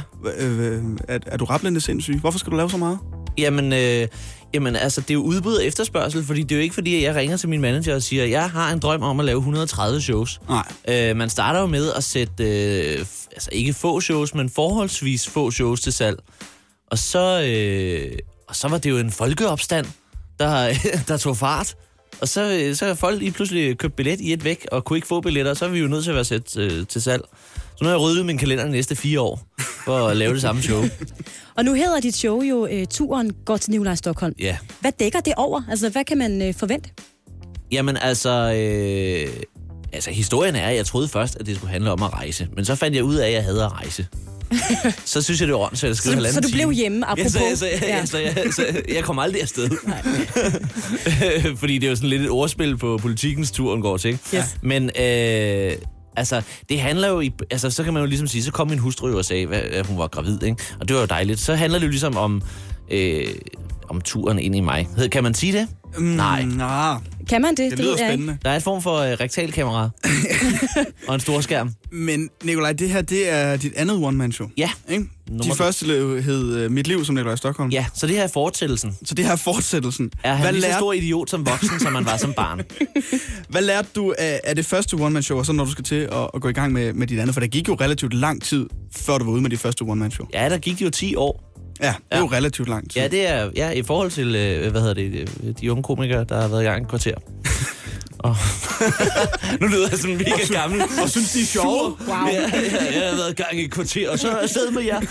det, nu lyder og kæft, en sur gammel mand. Øh, nej, men man kan sige, at jeg lærte ligesom øh, i... Altså, det er jo mega hårdt at skrive one man show, fordi hold kæft, hvor går man igennem mange processer i, øh, op i hjernen med... Øh, så går man igennem, at... Øh, "Ja, den her joke, jeg kan lægge verden ned. Jeg er verdens bedste komiker. Og så vågner man morgen efter og tænker, jeg skyder mig selv i hovedet. Jeg øh, kan ikke finde ud af noget. Og de der processer, øh, de er jo mega hårde, fordi man skal skrive så meget. Men jeg kendte dem ligesom nu. Så de var, de var velkendt, når jeg gik ind i sådan en proces af, at... Øh, så når, jeg, så, når der kom, så når der kom en følelse af, at øh, fuck, kan det overhovedet blive til noget, så vidste jeg, det skal nok blive til noget, for det gjorde det sidst. Hvordan skriver du? Har du det sådan, at du tager et sted hen i et sommerhus, og så sidder du bare og skriver dag ud og dag ind, eller kommer det sådan lidt løbende? Jamen, det kommer enormt meget løbende, og så øh, er jeg sådan en komiker, som øh, holder utrolig mange testshows. Og ja, testshows kan man kalde det, man kan også kalde det udviklingsshows, fordi jeg er rigtig dårlig til at sidde hjemme foran min computer og, øh, og, og skrive bare et tom, øh, fire ark, og så bare skrive jokes, og så sidde og grine af det. Øh, så jeg har en idé øh, om øh, en lufthavn. Jeg synes, at øh, security er irriterende. Og så går jeg på scenen og snakker den idé frem. For hele tiden at høre, hvad synes publikum er sjovt omkring den her idé. Ikke? Mm. Så det er sådan et boldspil. Øh, så det tager også lidt længere tid for mig at skrive sådan en show. Lige her øh, for nu, øh, Nikolaj Stockholm. Du sagde det også lige før. Øh, din kære kone er gravid. Ja. Øh, Hun flytter sammen med faren. hun, Det er meget lykkeligt. ja, det er skønt. Øh, og du skal på turné, hvor du Ja. har 130 shows Ja. i hvert fald. Ja. Øh, hvorfor øh, passer det lige så godt nu? Øh, ja, men altså, jeg er jo øh, timingens mester. ja, det skal du love for. altså, det, det, jamen, det ved jeg sgu ikke. Hvad, altså, jeg kan jo ikke... Øh, altså, det kan, jeg har altid sagt, at man kan jo ikke planlægge børn, men man kan vel planlægge omkring dem. Ja. Altså, det, altså, min kone er sgu den, der er mest rolig omkring det her projekt. Hun er meget sådan, jamen, det bliver jo bare en tur, baby. Det var godt. Ja. Så nu skal jeg ud Hvis, hun ikke, øh, hvis vores øh, lille dreng han ikke skulle øh, på fødes ind i en turné, så ville det jo være mærkeligt, når han fødes ind i det hjem der. Stadig med besøg af Nikolaj Stockholm. Godmorgen, Nikolaj. Ja, godmorgen. Vi har jo en praktikant her på stedet. Ja, Godmorgen. skal man jo have. Det skal man have, ja. Det skal når man. er Har du en. Nikolaj? Hvad siger du? Har du en? Nej, jeg vil Nå. vildt gerne have en praktikant. Jeg ved ikke, hvad de skulle praktisere. Nej. Men jeg har fået lov til at praktisere øh, nogle spørgsmål til dig, Ja. som jeg har fået fra vores øh, følgere. Og det er jo fordi, at du på din Instagram-profil har den her adventskalender, hvor øh, dine følgere har stillet dig en masse juledilemmaer, som du så prøver at besvare. Ja, Jeg synes, der er en øh, lemfældig tone omkring, øh, at jeg prøver at besvare øh, spørgsmål. Om du drikker snaps imens, ikke? Eller er det værd? Ja, så så. nu synes jeg, at, at, I, I har inviteret mig her. Det skal jo ikke være sådan en julehets. Men der er jo ikke noget facit på dilemmaer. Altså, det, er jo, det må vel være et godt råd. Ja, det er man rigtigt kan, nok. man Det kan er ligesom, når med, man ikke? hører masser af monopolet. Lige præcis. Og vores er lyttere har jo også øh, juledilemmaer, og de har sendt dem ind til os via vores Instagram, radio100.dk. Følg den før din nabo. Ja. Og, øh, og hvad har de skrevet ind, Cecilie? Øh, jamen, altså, vi har, øh, vi har en del spørgsmål i forhold til julegaver, og jeg synes bare, vi tager det første. Det er, at øh, jeg har en... At nu er det en følger, der skriver. Jeg har en kæreste, der altid køber skod julegaver, og skod, det står i versaler, så det er virkelig noget, hun mener. Uh. Øh, som jeg aldrig kunne finde på at ønske mig. Hvad gør jeg, så han ligesom kan give nogle bedre gaver? Du ønsker dig ting. Ja. Det, er, altså, det er, det, er, det, er det en øh, kvinde eller en mand, der skriver? Ja, det, jeg er meget sikker på, at det er en kvinde. Det, ja. Øh, nej, men altså, ja, men det er jo det. Altså, øh, øh, øh, hvad hedder det? Øh, kvinder har sådan en ting med at, at, at have sådan noget kvindelist i løbet af det sidste halve år op til jul og sådan noget. Ja, så synes jeg lige, jeg mangler et par gode høreringe til, når vi skal ud på lørdag. Hvor det er sådan noget, ja, okay, men øh, det har du så ikke, når vi skal ud på lørdag. Øh, men så, i stedet for bare at sige, prøv her, øh, jeg har lige sendt dig et link til otte ting, jeg ønsker mig. Tryk på linket, bestil. Men er det ikke ret uromantisk? Jamen, det er, er gaver ikke uromantiske? Så skal man da ikke klage. Alt er uromantisk. altså. Prøv at høre. Øh, forleden dag, der købte jeg en, øh, en øh, buket blomster hjem til øh, øh, min elskede musemor, fordi jeg tænkte, det, det, det, det, det synes jeg er pænt i vores hjem, og det vil jeg gerne give hende. Så kom jeg gående op ad Østerbrogade, så, bliver jeg, så er der sådan en mand, der siger, hvad fanden, hej stokkefar? Så siger jeg, hvad fanden, hej øh, fremmed mand? Og så siger, øh, så siger han, øh, så kigger han på min blomster og siger, hvad fanden har du lavet? det var sådan, "Jamen, jeg prøver at være romantisk. Ja, okay. Men hvis man så, ens kæreste så ikke har fulgt det her link, og man virkelig får en skuffende gave, hvordan øh, viser man eller så sin taknemmelighed, eller undgår at vise sin skuffelse, når man modtager den her gave? Nej, men det skal man ikke. Man må gerne blive skuffet over en gave. Okay. Ja, ja, ja, ja. Og sige det nå, men man, må gerne, man, skal, man skal anerkende, øh, sød skat, øh, øh, du har gjort dit bedste. 100 procent. Mm. Men øh, en palle hestefoder øh, er ikke lige det, øh, jeg drømte om. Hvad gør I Er hjemme hos, hos jer? Altså, er I på ønskesedler? Du og din Jeg husmor? er sindssygt god til at købe gaver. Okay, så du, det er ikke et problem, du kan relatere til overhovedet? Hvad med Det er din kæreste? Er hun god til at give dig gaver? Øh, ja, hun er også sindssygt god til at give mig gaver. altså, helt, så. altså, hun finder sådan nogle vanvidsgaver. Ej, hvor er I lykkelige. Ja, ja, ja helt Ja. rigtigt. Ja, det er ulækkert. Det er ulækkert. Nå, men så synes jeg, vi går hurtigt videre. Ja. Øh, hvordan får man mandlen, når man spiser risalemang? Ah. Ja. Øh, det, man lige kan gøre, det er at øh, tage et stykke øh, fiskesnor og øh, gå hen til et øh, dørhåndtag, binde øh, fiskesnoren til dørhåndtaget og binde fiskes, øh, fiskesnoren til en af sine øh, sidetænder. Så øh, lukker man døren rigtig hårdt. Øh, man skal nok gøre det gentagende gange, for hvis tanden ikke er løs. øh, og, øh, og så, når tanden så er røget ud, så skal du lige øh, stoppe blødningen med noget vand. Og øh, det kan godt tage et par dage. Så gør det, øh, gør det måske den 20. december. Og så øh, tager du så en mandel. Nu kommer det. Så tager du så mandlen og stopper op i hullet, hvor at, øh, din øh, tand sad. Hvor din tand engang var. Hvor din tand engang var. Og øh, så øh, har du mandlen siddende der. Mm. Og så kommer tricket jo, at det er jo vigtigt, at du ikke sidder og gemmer på den undervejs. Øh, fordi at hvis der så er en, der rent faktisk får mandlen, Mm. mm. som ikke har snydt, ja. så øh, har det været meget besvær Okay. og en stor tandlægeregning. Ja. Så du skal øh, hurtigt, øh, første skefuld, ups, der var den. Ja. Godt. Det er jo egentlig noget, du meget selv har- simpelt, ja. synes jeg. Ja. Ja, har du, noget, har du selv praktiseret det, eller sådan erfaringer med det? Øh, ja, det har jeg. Ja. ja. Jamen, jeg synes måske godt, man Ja, men, ja. ja, men det, det er alt, alt er plastik. Okay. eller mandag. ja, ja. Det er kun, jeg har kun... Ja, det er jo egentlig også... Det er jo egentlig, ma- man skal bare lige huske at smutte mandlen først. Det, det jeg et år. Hvor... Godt. Det næste spørgsmål. Jeg hader snaps. Hvad gør jeg? Så lader du simpelthen bare være med at drikke det. Jamen, kan man ikke godt føle sig tvunget til at skulle Jo, helt vildt. Jeg optrådte for Kalundborg politi julefrokost for noget tid siden, og de havde byttet snaps ud med kajolshots, som de sad og drak til silden. Det er virkelig ulækkert. Øh, så de lå simpelthen bare være. Okay. Altså, der er jo det her julepres med, at man skal det ene, og man skal det andet, og sådan noget, hvor og vi alle sammen sidder og kigger på hinanden hver evig eneste år, når sylten kommer på bordet. Kan du ikke lide sylte? Kan du ikke lide sylte? Nej, det kunne jeg heller ikke sidste år. Jeg kan heller ikke lide det om sommeren. Jeg bryder mig ikke om det, og jeg kan heller ikke lide snaps. Lad være med at drikke det. Altså, bare sig, jeg orker det ikke. Okay. Øh, jeg tror lige, vi kan nå et sidste spørgsmål, og vi slutter simpelthen af med gaver igen. Ja. Det er øh, et spørgsmål, der lyder på. Mine svigerforældre har bestemt, at de ikke giver gaver, julegaver til de voksne i år. Hvad gør jeg for alligevel at få en julegave? Okay, er dine svigerforældre? Ja. Okay, så øh, kigger du på din svigermor. Den er helt ren. Så kigger du på din svigermor og siger, hvis du ikke får nogen gaver, så får du heller ikke noget barnebarn. Ja. Bang. Ved du hvad? Sådan. Det synes jeg. Den tror jeg går rent hjem. Ja, det, det, tror jeg også. Ja. Så kan jeg låne, hvor du får gaver. Jamen, jeg har allerede tre. Ja, men det... Jeg vil ikke have flere børn. Jeg vil gerne øh, snakke om dit helbred.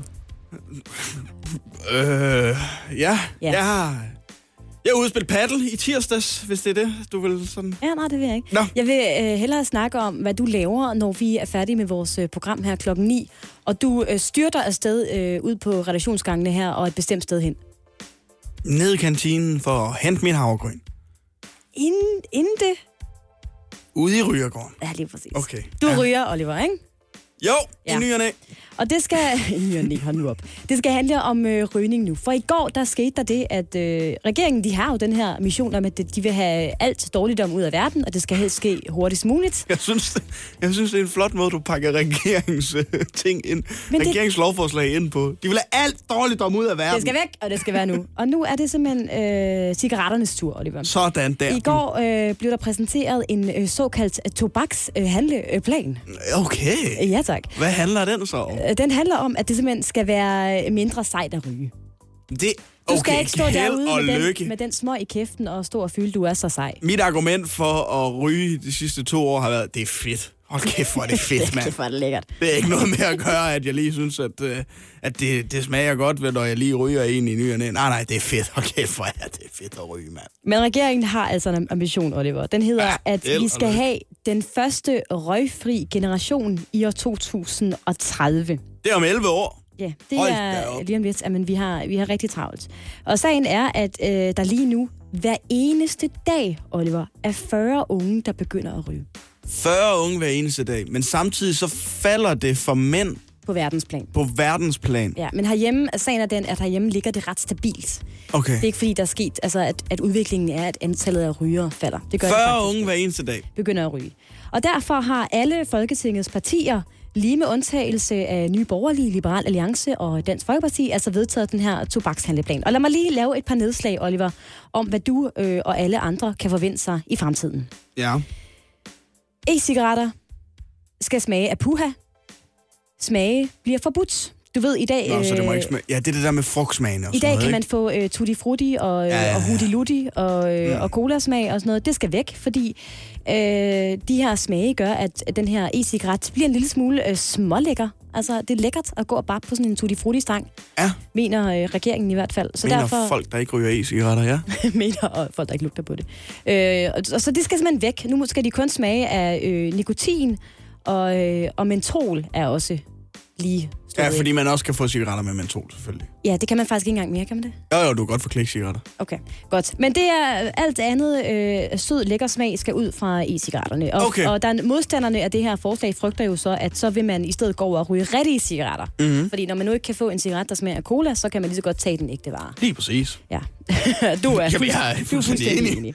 Planen indeholder også øh, en lov om, at tobaksvarer nu skal skjules i butikkerne. Okay, ligesom Selling Group har gjort i de seneste par år, hvor de altså har gemt øh, cigaretterne. Man Ja. kan ikke se dem, man skal øh, spørge om dem. Spørge aktivt, og, Ja. ja. og på den måde håber man jo, at folk går ind og tænker, Nå, der kan jeg ikke få cigaretter her, så må jeg hellere lade være med at ryge Nå, men dag." ved du, den der kan jeg godt forstå. Okay. Jeg vil faktisk gå så langt at sige, den har virket på mig en gang eller to. At du ligesom har tænkt, jeg kan ikke, men du, har så du ikke bare købt dem et jo, andet jo, så sted? køber jeg bare kiosken selvfølgelig. Men, men, Så men, nu tænker du, at hvis tobakkerne er skjult, alle steder, så vil du løbe rundt febrilsk fra butik til butik og tænke, nå heller ikke her, nå heller ikke her, nå heller ikke her. Nå, men så er der ikke flere cigaretter i jeg verden. prøver på at give regeringen lidt ros, ja, okay. Anna. Nogen, der ikke er så glade for det her med, at, øh, at øh, smøgerne nu skal skjules, det er de små kiosker. Ja, nej, men nå, okay. Ja, jeg fordi godt. de lever i høj grad af tobakssalg, så de er selvfølgelig øh, rigtig store modstandere af det her. Men nu bliver det sådan her for årsskiftet. Ikke nok med det, så øh, skal al, øh, alle cigaretter øh, i så, såkaldt standardiseret emballage. Det vil sige, at øh, en pakke Blå Kings og en pakke Prince, de ikke må stå og stråle helt farverige, røde Nå, og så blå. de skal være øh, sorte, for eksempel, i Ja, indpakningen. altså de skal ikke, øh, man skal, og man skal næsten ikke kunne se forskel på dem. Det skal være en rigtig grim, kedelig indpakning. Fedt. Med et billede af nogle øh, døde lunger, og så øh, skal man måske lige op i hjørnet kunne indse, hvad det er for et Cool. Okay? Ja. Jeg synes jo også, at den blå Kingspakken er, er ikke så pæn, som der er sådan en, en dobbeltklik for prins, som er helt sort. Den synes jeg er ret sej. Så det der ja. tiltag, det synes jeg er fedt, hvis alle pakkerne bliver sorte. Køber det kan jeg godt lide. fordi de ser seje ud. Nej, men, men det hjælper da, hvis de alle sammen bliver sorte. Det er fedt. Okay. Ja. Du er meget begejstret af en ryger, hvad jeg ved at sige. det, det sidste tiltag, jeg lige vil fremhæve her, det er, ja. at det nu skal være helt slut med at ryge på øh, uddannelsesinstitutioner. Igen. I, igen. Ja, og så alligevel ikke, Oliver, fordi reglerne har været sådan lidt la-la før. Altså, er- erhvervsskoleelever har jo øh, gerne måtte ryge. Ja. Modsat mange andre ungdoms øh, øh, ved det, uddannelseselever. Men nu bliver det altså slut, øh, også for erhvervsskoleelever, og det er altså helt slut i skoletiden. Det er ikke sådan, at man bare lige må øh, trisse væk fra skolens område, og så kan man øh, tænde en smøg øh, lidt længere ned ad gaden. Ja. Nej, det bliver fuldstændig forbudt at øh, ryge i skoletiden. Det gjorde vi jo på mit, mit gymnasium. I, jeg tror, de fik det trumfet igennem i 2013. Man måtte ikke ryge på matriklen. Så har de lavet sådan en fin linje, hvor den gik, så stod man bare på den anden side. På den anden side af linjen. linje. Hvor effektivt. Hvor mega effektivt. Nå, men det bliver spændende for regeringen, om de kan få dårligdommen med rygning ud af verden ja. i 2030. Væk med det. Jeg ved ikke med dig, øh, Oliver, men jeg er begyndt at fare en lille smule vild i alle de lidt trælse nyhedshistorier, der kommer ud om øh, svindel med offentlige midler. Oha, ja, jeg vil gerne snart vide, eller kende til en social ansat, der ikke har taget penge i egen lomme. Det er lidt sådan, det føles, ikke? og det er jo i grund noget, noget fis, fordi der findes masser af offentligt ansatte, der øh, går på arbejde og slider og slæber hver eneste dag Mm. øh, for en løn, der overhovedet ikke står på mål med det, de arbejde, de laver. Det er en anden snak. Jeg synes, det er en øh, samfundspligt at sætte sig lidt ind i, hvordan vores øh, skattekroner egentlig bliver øh, brugt, Ja. skråstreg sløset væk. Det- Derfor har ja. jeg lavet en, øh, en lille quiz, som jeg har kaldt Skandaler i det offentlige quiz. Skandaler i det offentlige quiz. Ja. okay. Og i dagens øh, anledning, nu ved jeg godt, øh, Lasse ikke er her, men øh, som en lille hyldest til ham, har jeg kaldt det, Jepper, de har ikke styr på vores penge. Forstår du det? Jepper, de har var ikke ikke styr styr på vores vores penge. Reglerne er, øh, er ret simple, Oliver. Der er en kategori.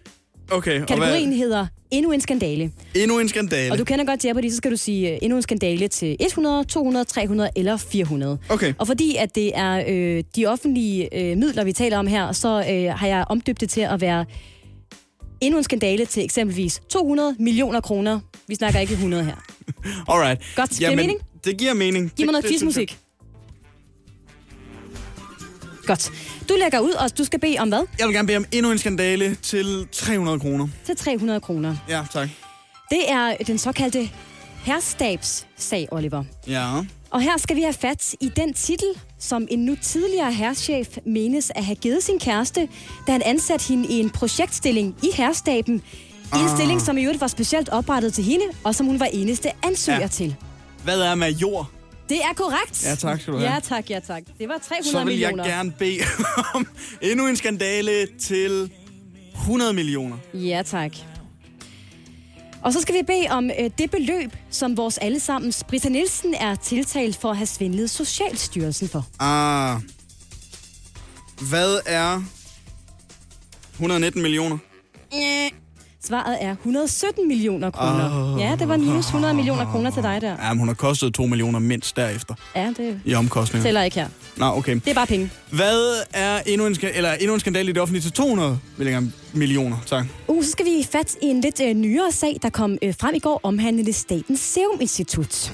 Ja, tak. Og her skal jeg bede om øh, titlen på den person, der i går blev fritaget for tjeneste hos Statens Serum Institut på grund af det, der kaldes sammenblanding af private økonomiske interesser og ja. forskningsmæssige interesser. Hvad er administrerende direktør? Det er korrekt. Ja, tak. 200 millioner fik du der. Woohoo, så er vi oppe på 600 millioner. Jeg har snydt det offentlige for. Ja, det har du faktisk. Er vi ikke det? Jo, og så minus 104, 3, 4, 5. Jo, det er fuldstændig Ja, korrekt. okay. Godt. Men så den sidste. Uh. Endnu en skandale i det offentlige til 500 millioner kroner. Vi har kun op til 400 her. Oh, okay, Der er grænser for, 400. hvor mange offentlige midler vi har, ikke? Trods ja, alt. så tager vi det. Her skal vi have fat i øh, forsvarets... Jeg er vild med din quizmusik. Her skal vi have fat i forsvarets ejendomsstyrelsesagen, okay? Mm. Og vi skal have fat I det private byggeprojekt, som en ansats i Forsvarets ejendomsstyrelse, Ah. angiveligt finansieret ved at svindle 1,7 millioner kroner ud af styrelsen. Hvad er det for et ejendomsprojekt, vi skal have fat i her? Ja, øh, det er noget med... Det var i Jørgen, det her, det foregik. Altså, det, det, Der er du på hjemmebane. der er jeg på hjemme. Det er noget med renovering. Hvad er renovering? Åh, jeg vidste, den får du. Hvad er tilbygning og renovering? Ah, okay. Er det korrekt? Ja, tak. 400 millioner offentlige kroner Ding, fik ding, du der. ding, ding, ding, ding, ding. Yes, jeg har så ikke styr på, hvor meget vi er oppe på, men skal vi ikke sige, fordi vi er de offentlige, så får du bare en milliard. Tillykke! tak skal du have. Når du skal fra Sjælland til Jylland Eller omvendt, så er det Molslinjen, du skal med Kom, kom, kom, bado, kom, bado, kom, bado. Få et velfortjent bil og spar 200 kilometer. Kør ombord på Molslinjen fra kun 249 kroner. Kom bare du. Arbejder du sommetider hjemme? Så er Bog og ID altid en god idé. Du finder alt til hjemmekontoret, og torsdag, fredag og lørdag får du 20% på HP printerpatroner. Vi ses i Bog og ID og på Bog og ID.dk. Har du en el- eller hybridbil, der trænger til service? Så er det Automester. Her kan du tale direkte med den mekaniker, der servicerer din bil. Og husk, at bilen bevarer fabriksgarantien ved service hos os. Automester. Enkelt og lokalt. Vi har opfyldt et ønske hos danskerne. Nemlig at se den ikoniske tom skildpadde ret sammen med vores McFlurry. Det er da den bedste nyhed siden nogensinde. Prøv den lækre McFlurry tom skildpadde hos McDonald's. Oliver, den helt store øh, historie her til morgen, det må være, at Donald Trump nu skal få en rigsretssag, Det er det i den grad, ja. som Der bare er- den tredje præsident i historien. Breaking-bjælkerne, de har kørt hele morgen. Det må man sige. Og det er noget med noget Ukraine, og det er noget med noget magtmisbrug, men ellers synes jeg, at, at den her sag er måske er en lille smule svær at finde rundt i. Og derfor øh, er vi heldige. Vi har ringet efter hjælp. Vi har nemlig ringet til Anders Agner, der er chefredaktør på øh, kongressen.com, og som ved alt om amerikansk politik. Godmorgen, Anders Agner. Godmorgen. Anders, jeg ved ikke, øh, om du også har set alle de gule bjælker, der øh, florerer rundt omkring på nyhedsmedierne her til morgen. Donald Trump skal få en rigsretssag næste år. Hvor vildt er det her? Ja, men det er, øh, det er en historisk dag øh, i amerikansk politisk historie. Det er der ikke spor grund til at lægge skjul på. Det er med rette, at øh, der er kørt breaking øh, lige siden afstemningsresultatet lå klart. Fordi, som du selv lige nævnte i oplægget, det er kun tredje gang i hele den amerikanske historie, at en præsident ender med at skulle få en rigsret. Det er kun sket med henholdsvis Andrew Johnson tilbage lige i kølvandet på den amerikanske borgerkrig, og så med Bill Clinton i slutningen af 90'erne. Det er bestemt ikke hver dag, vi ser det her. Det vidner altså også om, at øh, det er en usædvanlig situation, vi har med at gøre i forhold til, hvad det er, Trump har gjort, eller ser ud til at have gjort i forhold til Ukraine. Det her øh, resultat, vi fik i går fra repræsentanternes hus, hvor demokraterne jo har flertal af Anders Agner, men det her det skal afgøres i senatet. Hvad er chancerne for, at det her det rent faktisk går igennem for Donald Trump, den her rigsretssag, at det bliver alvorligt for ham? Altså man kan sige, det er jo alvorligt nok i sig selv, at man som amerikansk præsident når til et punkt, hvor man skal sidde i en rigsret. Men når det så er sagt, så er sandsynligheden for, at han ved den her rigsret øh, ender med at blive afsat, den er meget, meget lille. Al den stund, at for at vælte en amerikansk præsident i forbindelse med en rigsretssag, så skal man have det, der hedder et absolut flertal. Det vil sige, at mindst to tredjedel af senatet, altså 67 eller flere øh, senatorer skal stemme for at fjerne den amerikanske præsident. Så skal samtlige demokrater plus mindst 19 af de republikanske senatorer altså stemme for at øh, gøre det her. Og øh, jeg vil sige, med mindre end et år til næste valg, så er det svært at se for sig, at så mange republikanere vil vende Trump ryggen. Det er der ikke noget, der tyder på. Kan du så pædagogisk som muligt, Anders Agner, forklare øh, undertegnet og alle andre, der skulle sidde og tvivle lidt, hvad den her sag egentlig går ud på? Det er noget med Ukraine, men hvad er det, der er sket?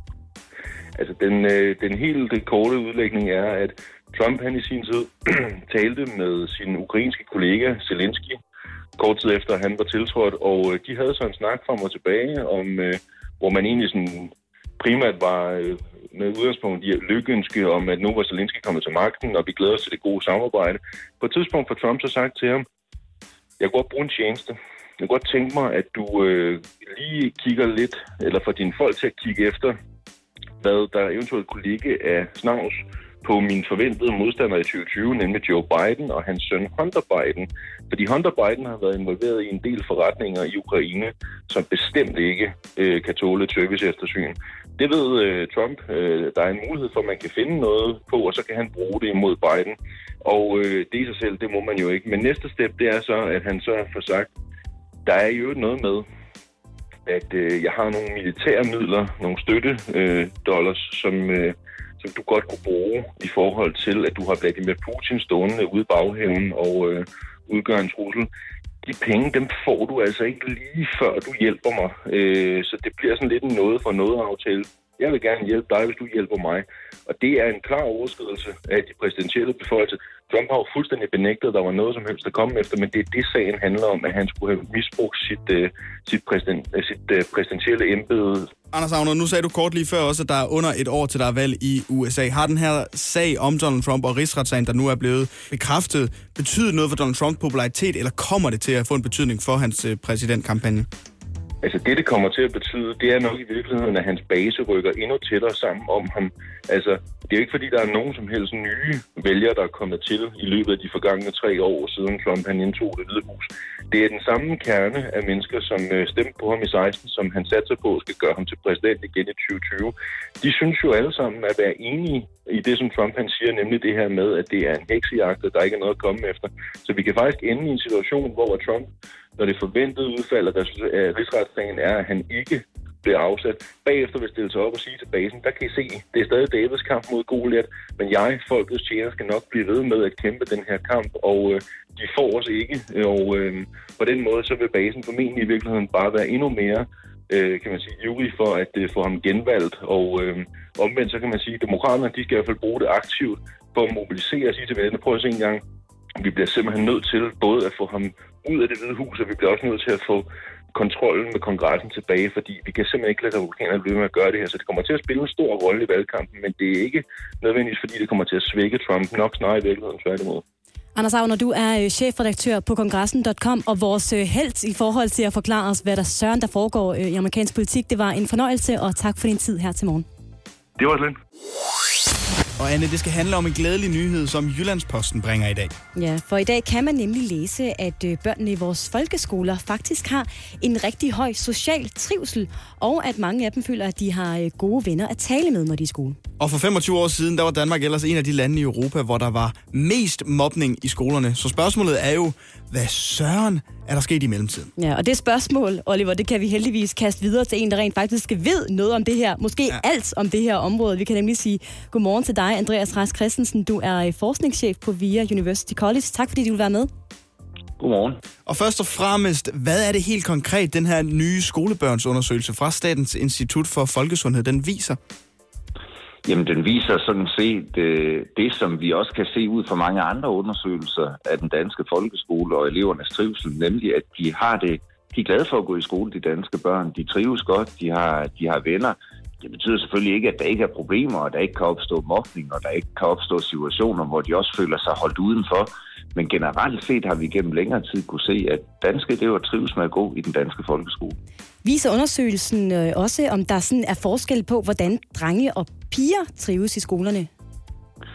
Ja, der kan være nogle små tendenser øh, på nogle øh, bestemte områder. Det, det kan være sådan, at, øh, at, at piger for eksempel påvirkes lidt mere af, at der er meget uro i timerne, end drenge gør. Øh, for eksempel, at de kan være sådan lidt mere skrøbelige over for, for, for uro. Der er så nogle små tendenser, men, men de helt store kønsforskelle kan man ikke spore.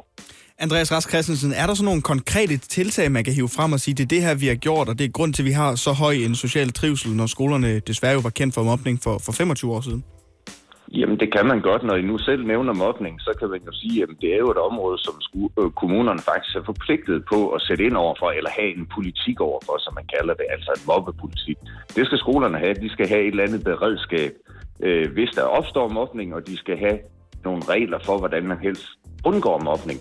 Så det er sådan et meget konkret område, hvor der er blevet gjort en hel masse herhjemme. Men generelt set tror jeg, det har været en del af den danske skoletradition, at man ikke kun fokuserer på elevernes faglige udvikling, men også hvordan de har det, hvordan de trives. Det har været en del af den danske skole gennem mange år. Der er jo også øh, rigtig meget fokus på det her med sociale medier i dag, og der øh, er mange, der mener, at de her sociale medier sådan i høj grad medvirker til faktisk at, at gøre vores børn ja, både ensomme og asociale, fordi de sidder hjemme bag skærmene og kigger på hinandens perfekte liv. Er den her undersøgelse sådan et signal om, at, at den fordom altså overhovedet ikke passer? Nej, den, den er ikke nødvendigvis øh, et udtryk for, at der ikke er nogen problemer med de sociale medier, øh, eller det at være meget på de sociale medier. Men det er i hvert fald rigtigt, at det, der er ikke noget, der tyder på, at, øh, at danske elever ikke føler, at de ikke har nogen venner, når de går i skole. Men det betyder jo ikke, at man ikke også indimellem kan føle sig presset, eller at man ikke også indimellem kan føle sig ensom på de sociale medier. Så det betyder ikke, at der ikke er nogen problemer, men det betyder bare, at det generelle billede er sådan, at man egentlig har det godt. Men der kan være nogen, som selvfølgelig indimellem føler sig holdt udenfor. Naturligvis. Andreas Rask Christensen, du er forskningschef på VIA University College, og du skal have tusind tak, fordi du var med her til morgen. Selv tak. Med øh, besøgsstudiet af transportminister Benny Engelbrecht. Det har vi nemlig, og øh, Benny Engelbrecht, jeg håber, at øh, du har det godt, har drukket noget kaffe, for nu bliver det decideret ubehageligt for dig. Oha, det lyder Ja. voldsomt. Jamen, altså, jeg vil sige, kaffen den er dejlig stærk, sådan som vi godt kan lide den i Jylland. Jamen, det er godt. Det er Så kan du øh, trøste dig med det. For nu skal det handle om øh, et lidt, øh, vil nogen måske mene, betændt emne, mm. øh, som jo også øh, ligger under dit ministerområde, nemlig øh, PostNord, ja. PostNord Danmark. Mm. Øh, der har været en del nyheder om PostNord Danmark i øh, den her uge, og lad os starte med den seneste en nyhed, som jeg også har været inde på i mine nyheder. Den handler om, at øh, der i går blev bevilget et større beløb til PostNord Danmark, sådan så de øh, fortsat kan ja, levere pakker og breve ud de næste, det næste halve års tid. Men den her øh, bevilgning, Ben Elbrecht, den er ikke gået øh, sådan helt øh, smertefrit, så vidt jeg kan forstå.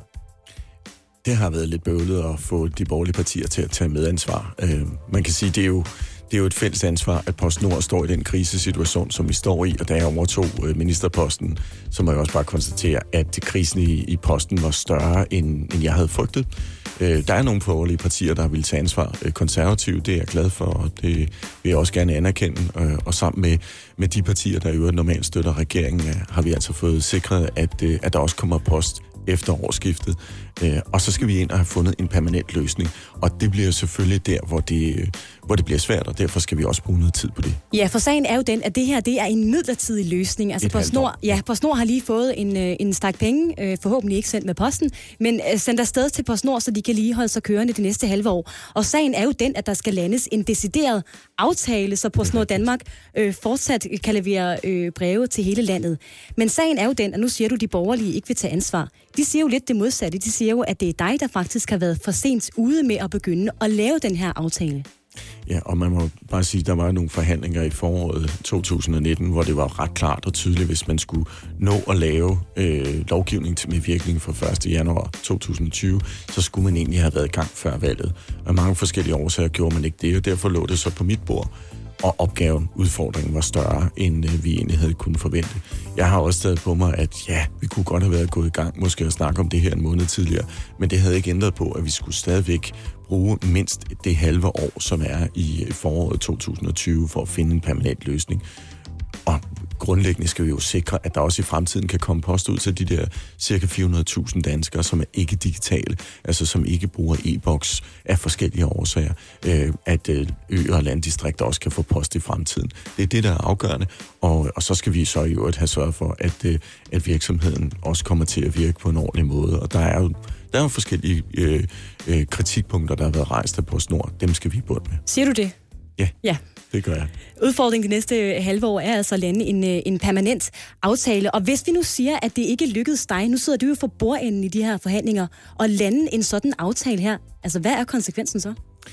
Jamen, jeg er helt sikker på, at vi finder en løsning, og derfor er det også glædeligt, at der er et flertal af partier, som også i går indgik en aftale om, hvad er det så, vi skal arbejde videre med de partier ud over regeringen. Så er det SF, øh, Radikal Venstre og, øh, og Konservativ, som jo er et flertal. Øh, og så er det selvfølgelig lidt ærgerligt, at et stort borgerligt parti, som har haft ansvaret på postområdet i rigtig mange år, Venstre synes, at de, skal, at de ikke vil være med til at levere øh, noget af det her. Det er lidt ærgerligt, men, men jeg er glad for, at der i hvert fald er nogle partier, som siger, at det er vigtigt, at danskerne også i fremtiden får post, øh, og så må vi finde en måde at gøre det her bæredygtigt på. Nu er det jo højtiden øh, for jul, vi er i øjeblikket, men det virker som om, at det seneste år har det været højtid for svindel i øh, det offentlige, øh, Engelbrecht. Og senest har PostNord øh, en anonym medarbejder sendt et brev om, at der angiveligvis skulle være foregået svindel i PostNord også igennem en årrække. Hvad står der i det brev, og hvordan reagerer du som minister, når du får det? Jeg kan ikke komme ind på de nærmere detaljer i brevet, men det er rigtigt, at nogen har skrevet et anonymt brev. Øh, det er nu ikke det er ikke sådan specielt nyt, at der er rejst kritik af, af PostNord. Også under den tidligere regering blev der rejst noget af den her kritik, og dengang valgte den regering jo så ikke at følge op på det. Nu er jeg kommet til som minister, og, og jeg ønsker ikke at sidde den her kritik overhørig, øh, og derfor så har vi sat et, en ekstern, øh, et ekstern analyseinstitut på det her. Øh, det er faktisk et revisionsinstitut, som skal gå i dybden med, med anklagerne. Men altså et anonymt brev, i øvrigt et brev, hvilket jeg synes er meget fint. Jeg ved faktisk ikke, om det er sendt med posten. Det Okay. skal jeg skynde mig at sige, for det er ikke sendt til ministeriet, det er sendt til nogle af ordførerne. Så, så, men, men du har ret i, at hvis det er sendt med posten, så er det faktisk imponerende, at det er noget frem. Ikke? Det, det kan man sige. Et, et anonymt brev sendt til øh, flere øh, folketingspolitikere, hvor der ligesom øh, står, at der på en eller anden måde er foregået svindel i, i PostNord Danmark. Altså, tror du på det? Ja, ja, vi er nødt til at undersøge det. Altså, det er en alvorlig anklage, at der skulle i en øh, filial, der hedder PostNord Logistics, som arbejder med noget fragt, øh, at der skulle ske en krydssubsidiering. Hvis det er sådan, så er vi jo nødt til at have det undersøgt. Øh, Og derfor sætter vi som sagt en, øh, et, et uafhængigt revisions- revisionsinstitut på at kigge på det. Hvis vi nu lige øh, øh, hæver os op i helikopterperspektivet og kigger ud over PostNord øh, og postvæsenet i det hele taget, som har været lidt presset de senere år. Lad os bare sige det, Det som det er. sige, ja. Vi sender ikke så mange breve, øh, som vi har gjort. Hvad tænker du, at der skal ske med det her område? Altså har vi overhovedet behov for et postvæsen? Der er i hvert fald et behov for, at de 400.000 danskere, som ikke kan benytte sig af digital post, der er nogen, som selvfølgelig der er en del ældre borgere, som ikke kan gøre det, men der er også en del yngre, som af forskellige årsager ikke kan, kan være digitale. Der er dels en del, som har handicap, både øh, fysiske og, og, og, og psykiske handicap, som ikke kan benytte sig af digital post. Dem skal vi jo sikre, at de også øh, altså kan komme øh, til at kommunikere i fremtiden. Og så er der altså også stadigvæk noget post, trods alt, som bliver sendt på kryds og tværs, og som også øh, virksomheder er afhængige af. Tror du, at øh, vi i fremtiden kommer til at se et øh, postvæsen, der ligesom kun dækker dem, du selv nævner her, altså dem, der ikke har, har øh, adgang adgang til de digitale værktøjer, og dem, der øh, har svært ved at navigere rundt i dem, mens resten af os, vi kan klare os digitalt? vi kommer i hvert fald nok til at se, at, øh, at vi skal tage særlig hensyn til de, som ikke er digitale. Og det er det, som er min primære øh, øh, bekymring i forhold til at, at kunne lave en, en fremtidssikret løsning. Ben Engelbrecht, du bliver her lidt endnu, og du har stadigvæk øh, kaffe i koppen. Det er dejligt. Du har været op og i gang fra starten Ja, du har, og du har været her tidligt, og det er vi rigtig glade for.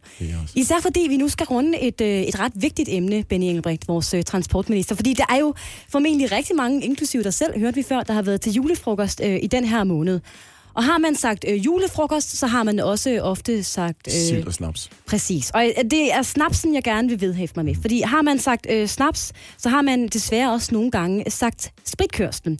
Og øh, jeg har været inde og lure lidt på statistikkerne her, øh, Benny Brecht, og det sørgelige øh, tal lyder jo, at hver sjette, hver sjette, der dør i trafikken, dør faktisk øh, på grund af spritkørsel. Der har i hvert fald været spritkørsel involveret.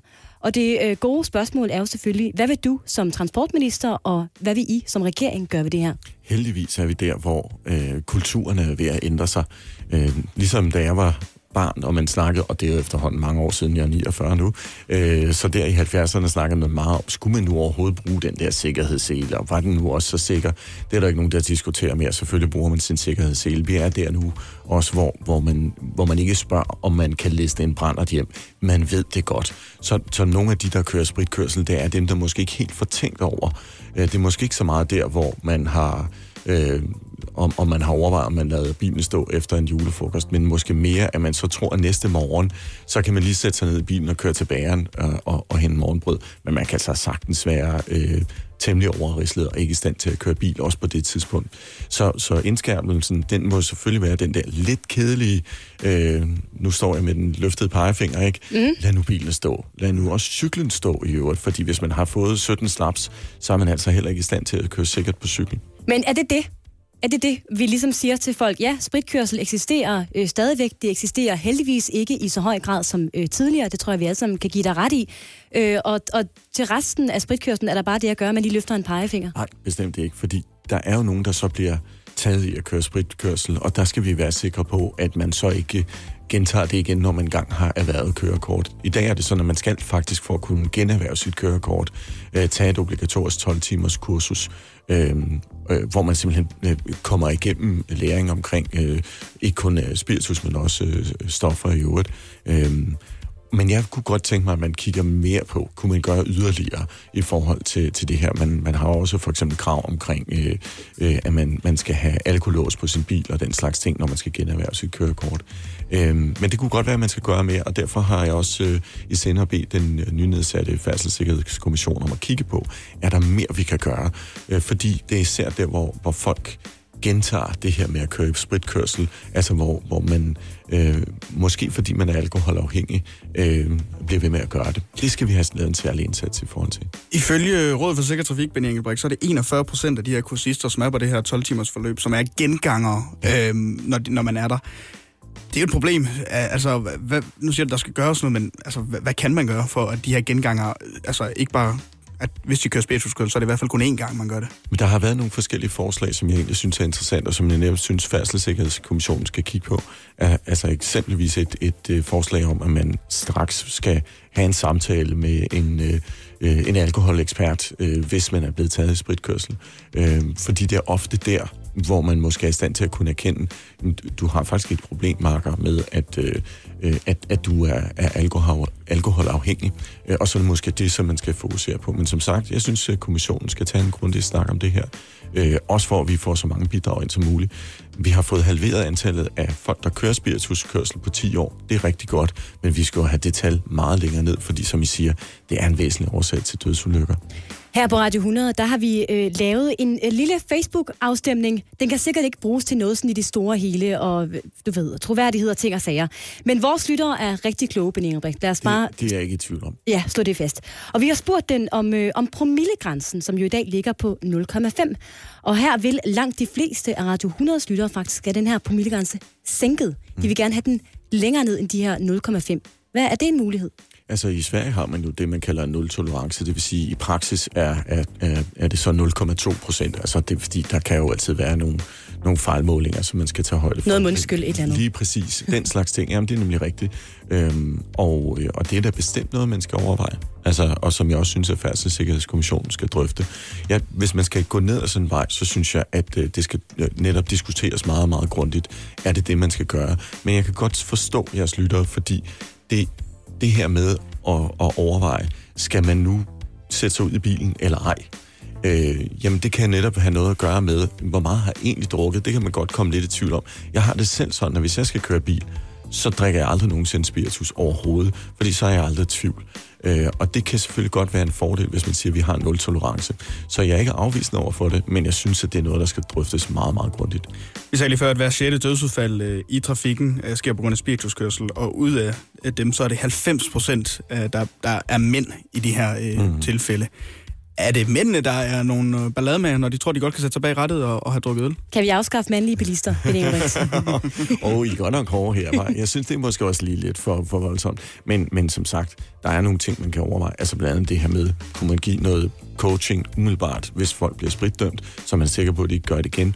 Det synes jeg skal drøftes. Kunne man overveje en, en, øh, en anden spritgrænse? Det kan man heller ikke afvise. Altså for sådan at, at, at sige, at det er nul-tolerance. Det er simpelthen nogle ting, som vi skal drøfte grundigt igennem. Og som jeres lytter jo sådan rigtigt siger, det var måske ikke så dumt en idé. Så lad os, øh, lad os drøfte. Ja, fordi mit spørgsmål er jo, nu kan jeg godt forstå, at der er masser af grundige overvejelser, vi skal drøfte det, vi skal tænke det igennem, det er super fint. Hvad taler egentlig imod bare at indføre den her nul-tolerance? Hvorfor gør du det ikke bare?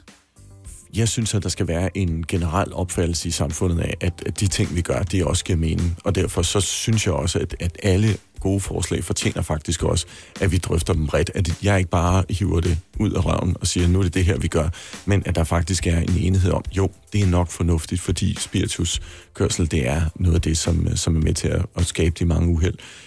Men der er altså også andet, der gør det. For eksempel, nu ser jeg det bare, det at folk de kører og holder øje med deres mobiltelefoner, både på cykel og i bil, det er altså uopmærksomheden, det er altså også en stor dræber. Så det er, det er ikke kun spiritusen, vi skal gå efter. Ben Engelbrecht, du er jo transportminister, og du havde en øh, løftet pegefinger ja. ja. med i Radio 100-studiet her til morgen, og du havde kun kaffe i dit øh, glas, så du kan også godt køre hjem igen. Tusind tak for dit øh, besøg. Det var en fornøjelse, at du var her. Tak fordi jeg måtte være med. Og glædelig jul. Og, God, god jul, blev vi god- god jul, ja. ja. ikke glædelig jul endnu. Skal vi ikke bare sige rigtig god højtid? Rigtig god højtid. så, så fornærmer vi jo ikke nogen.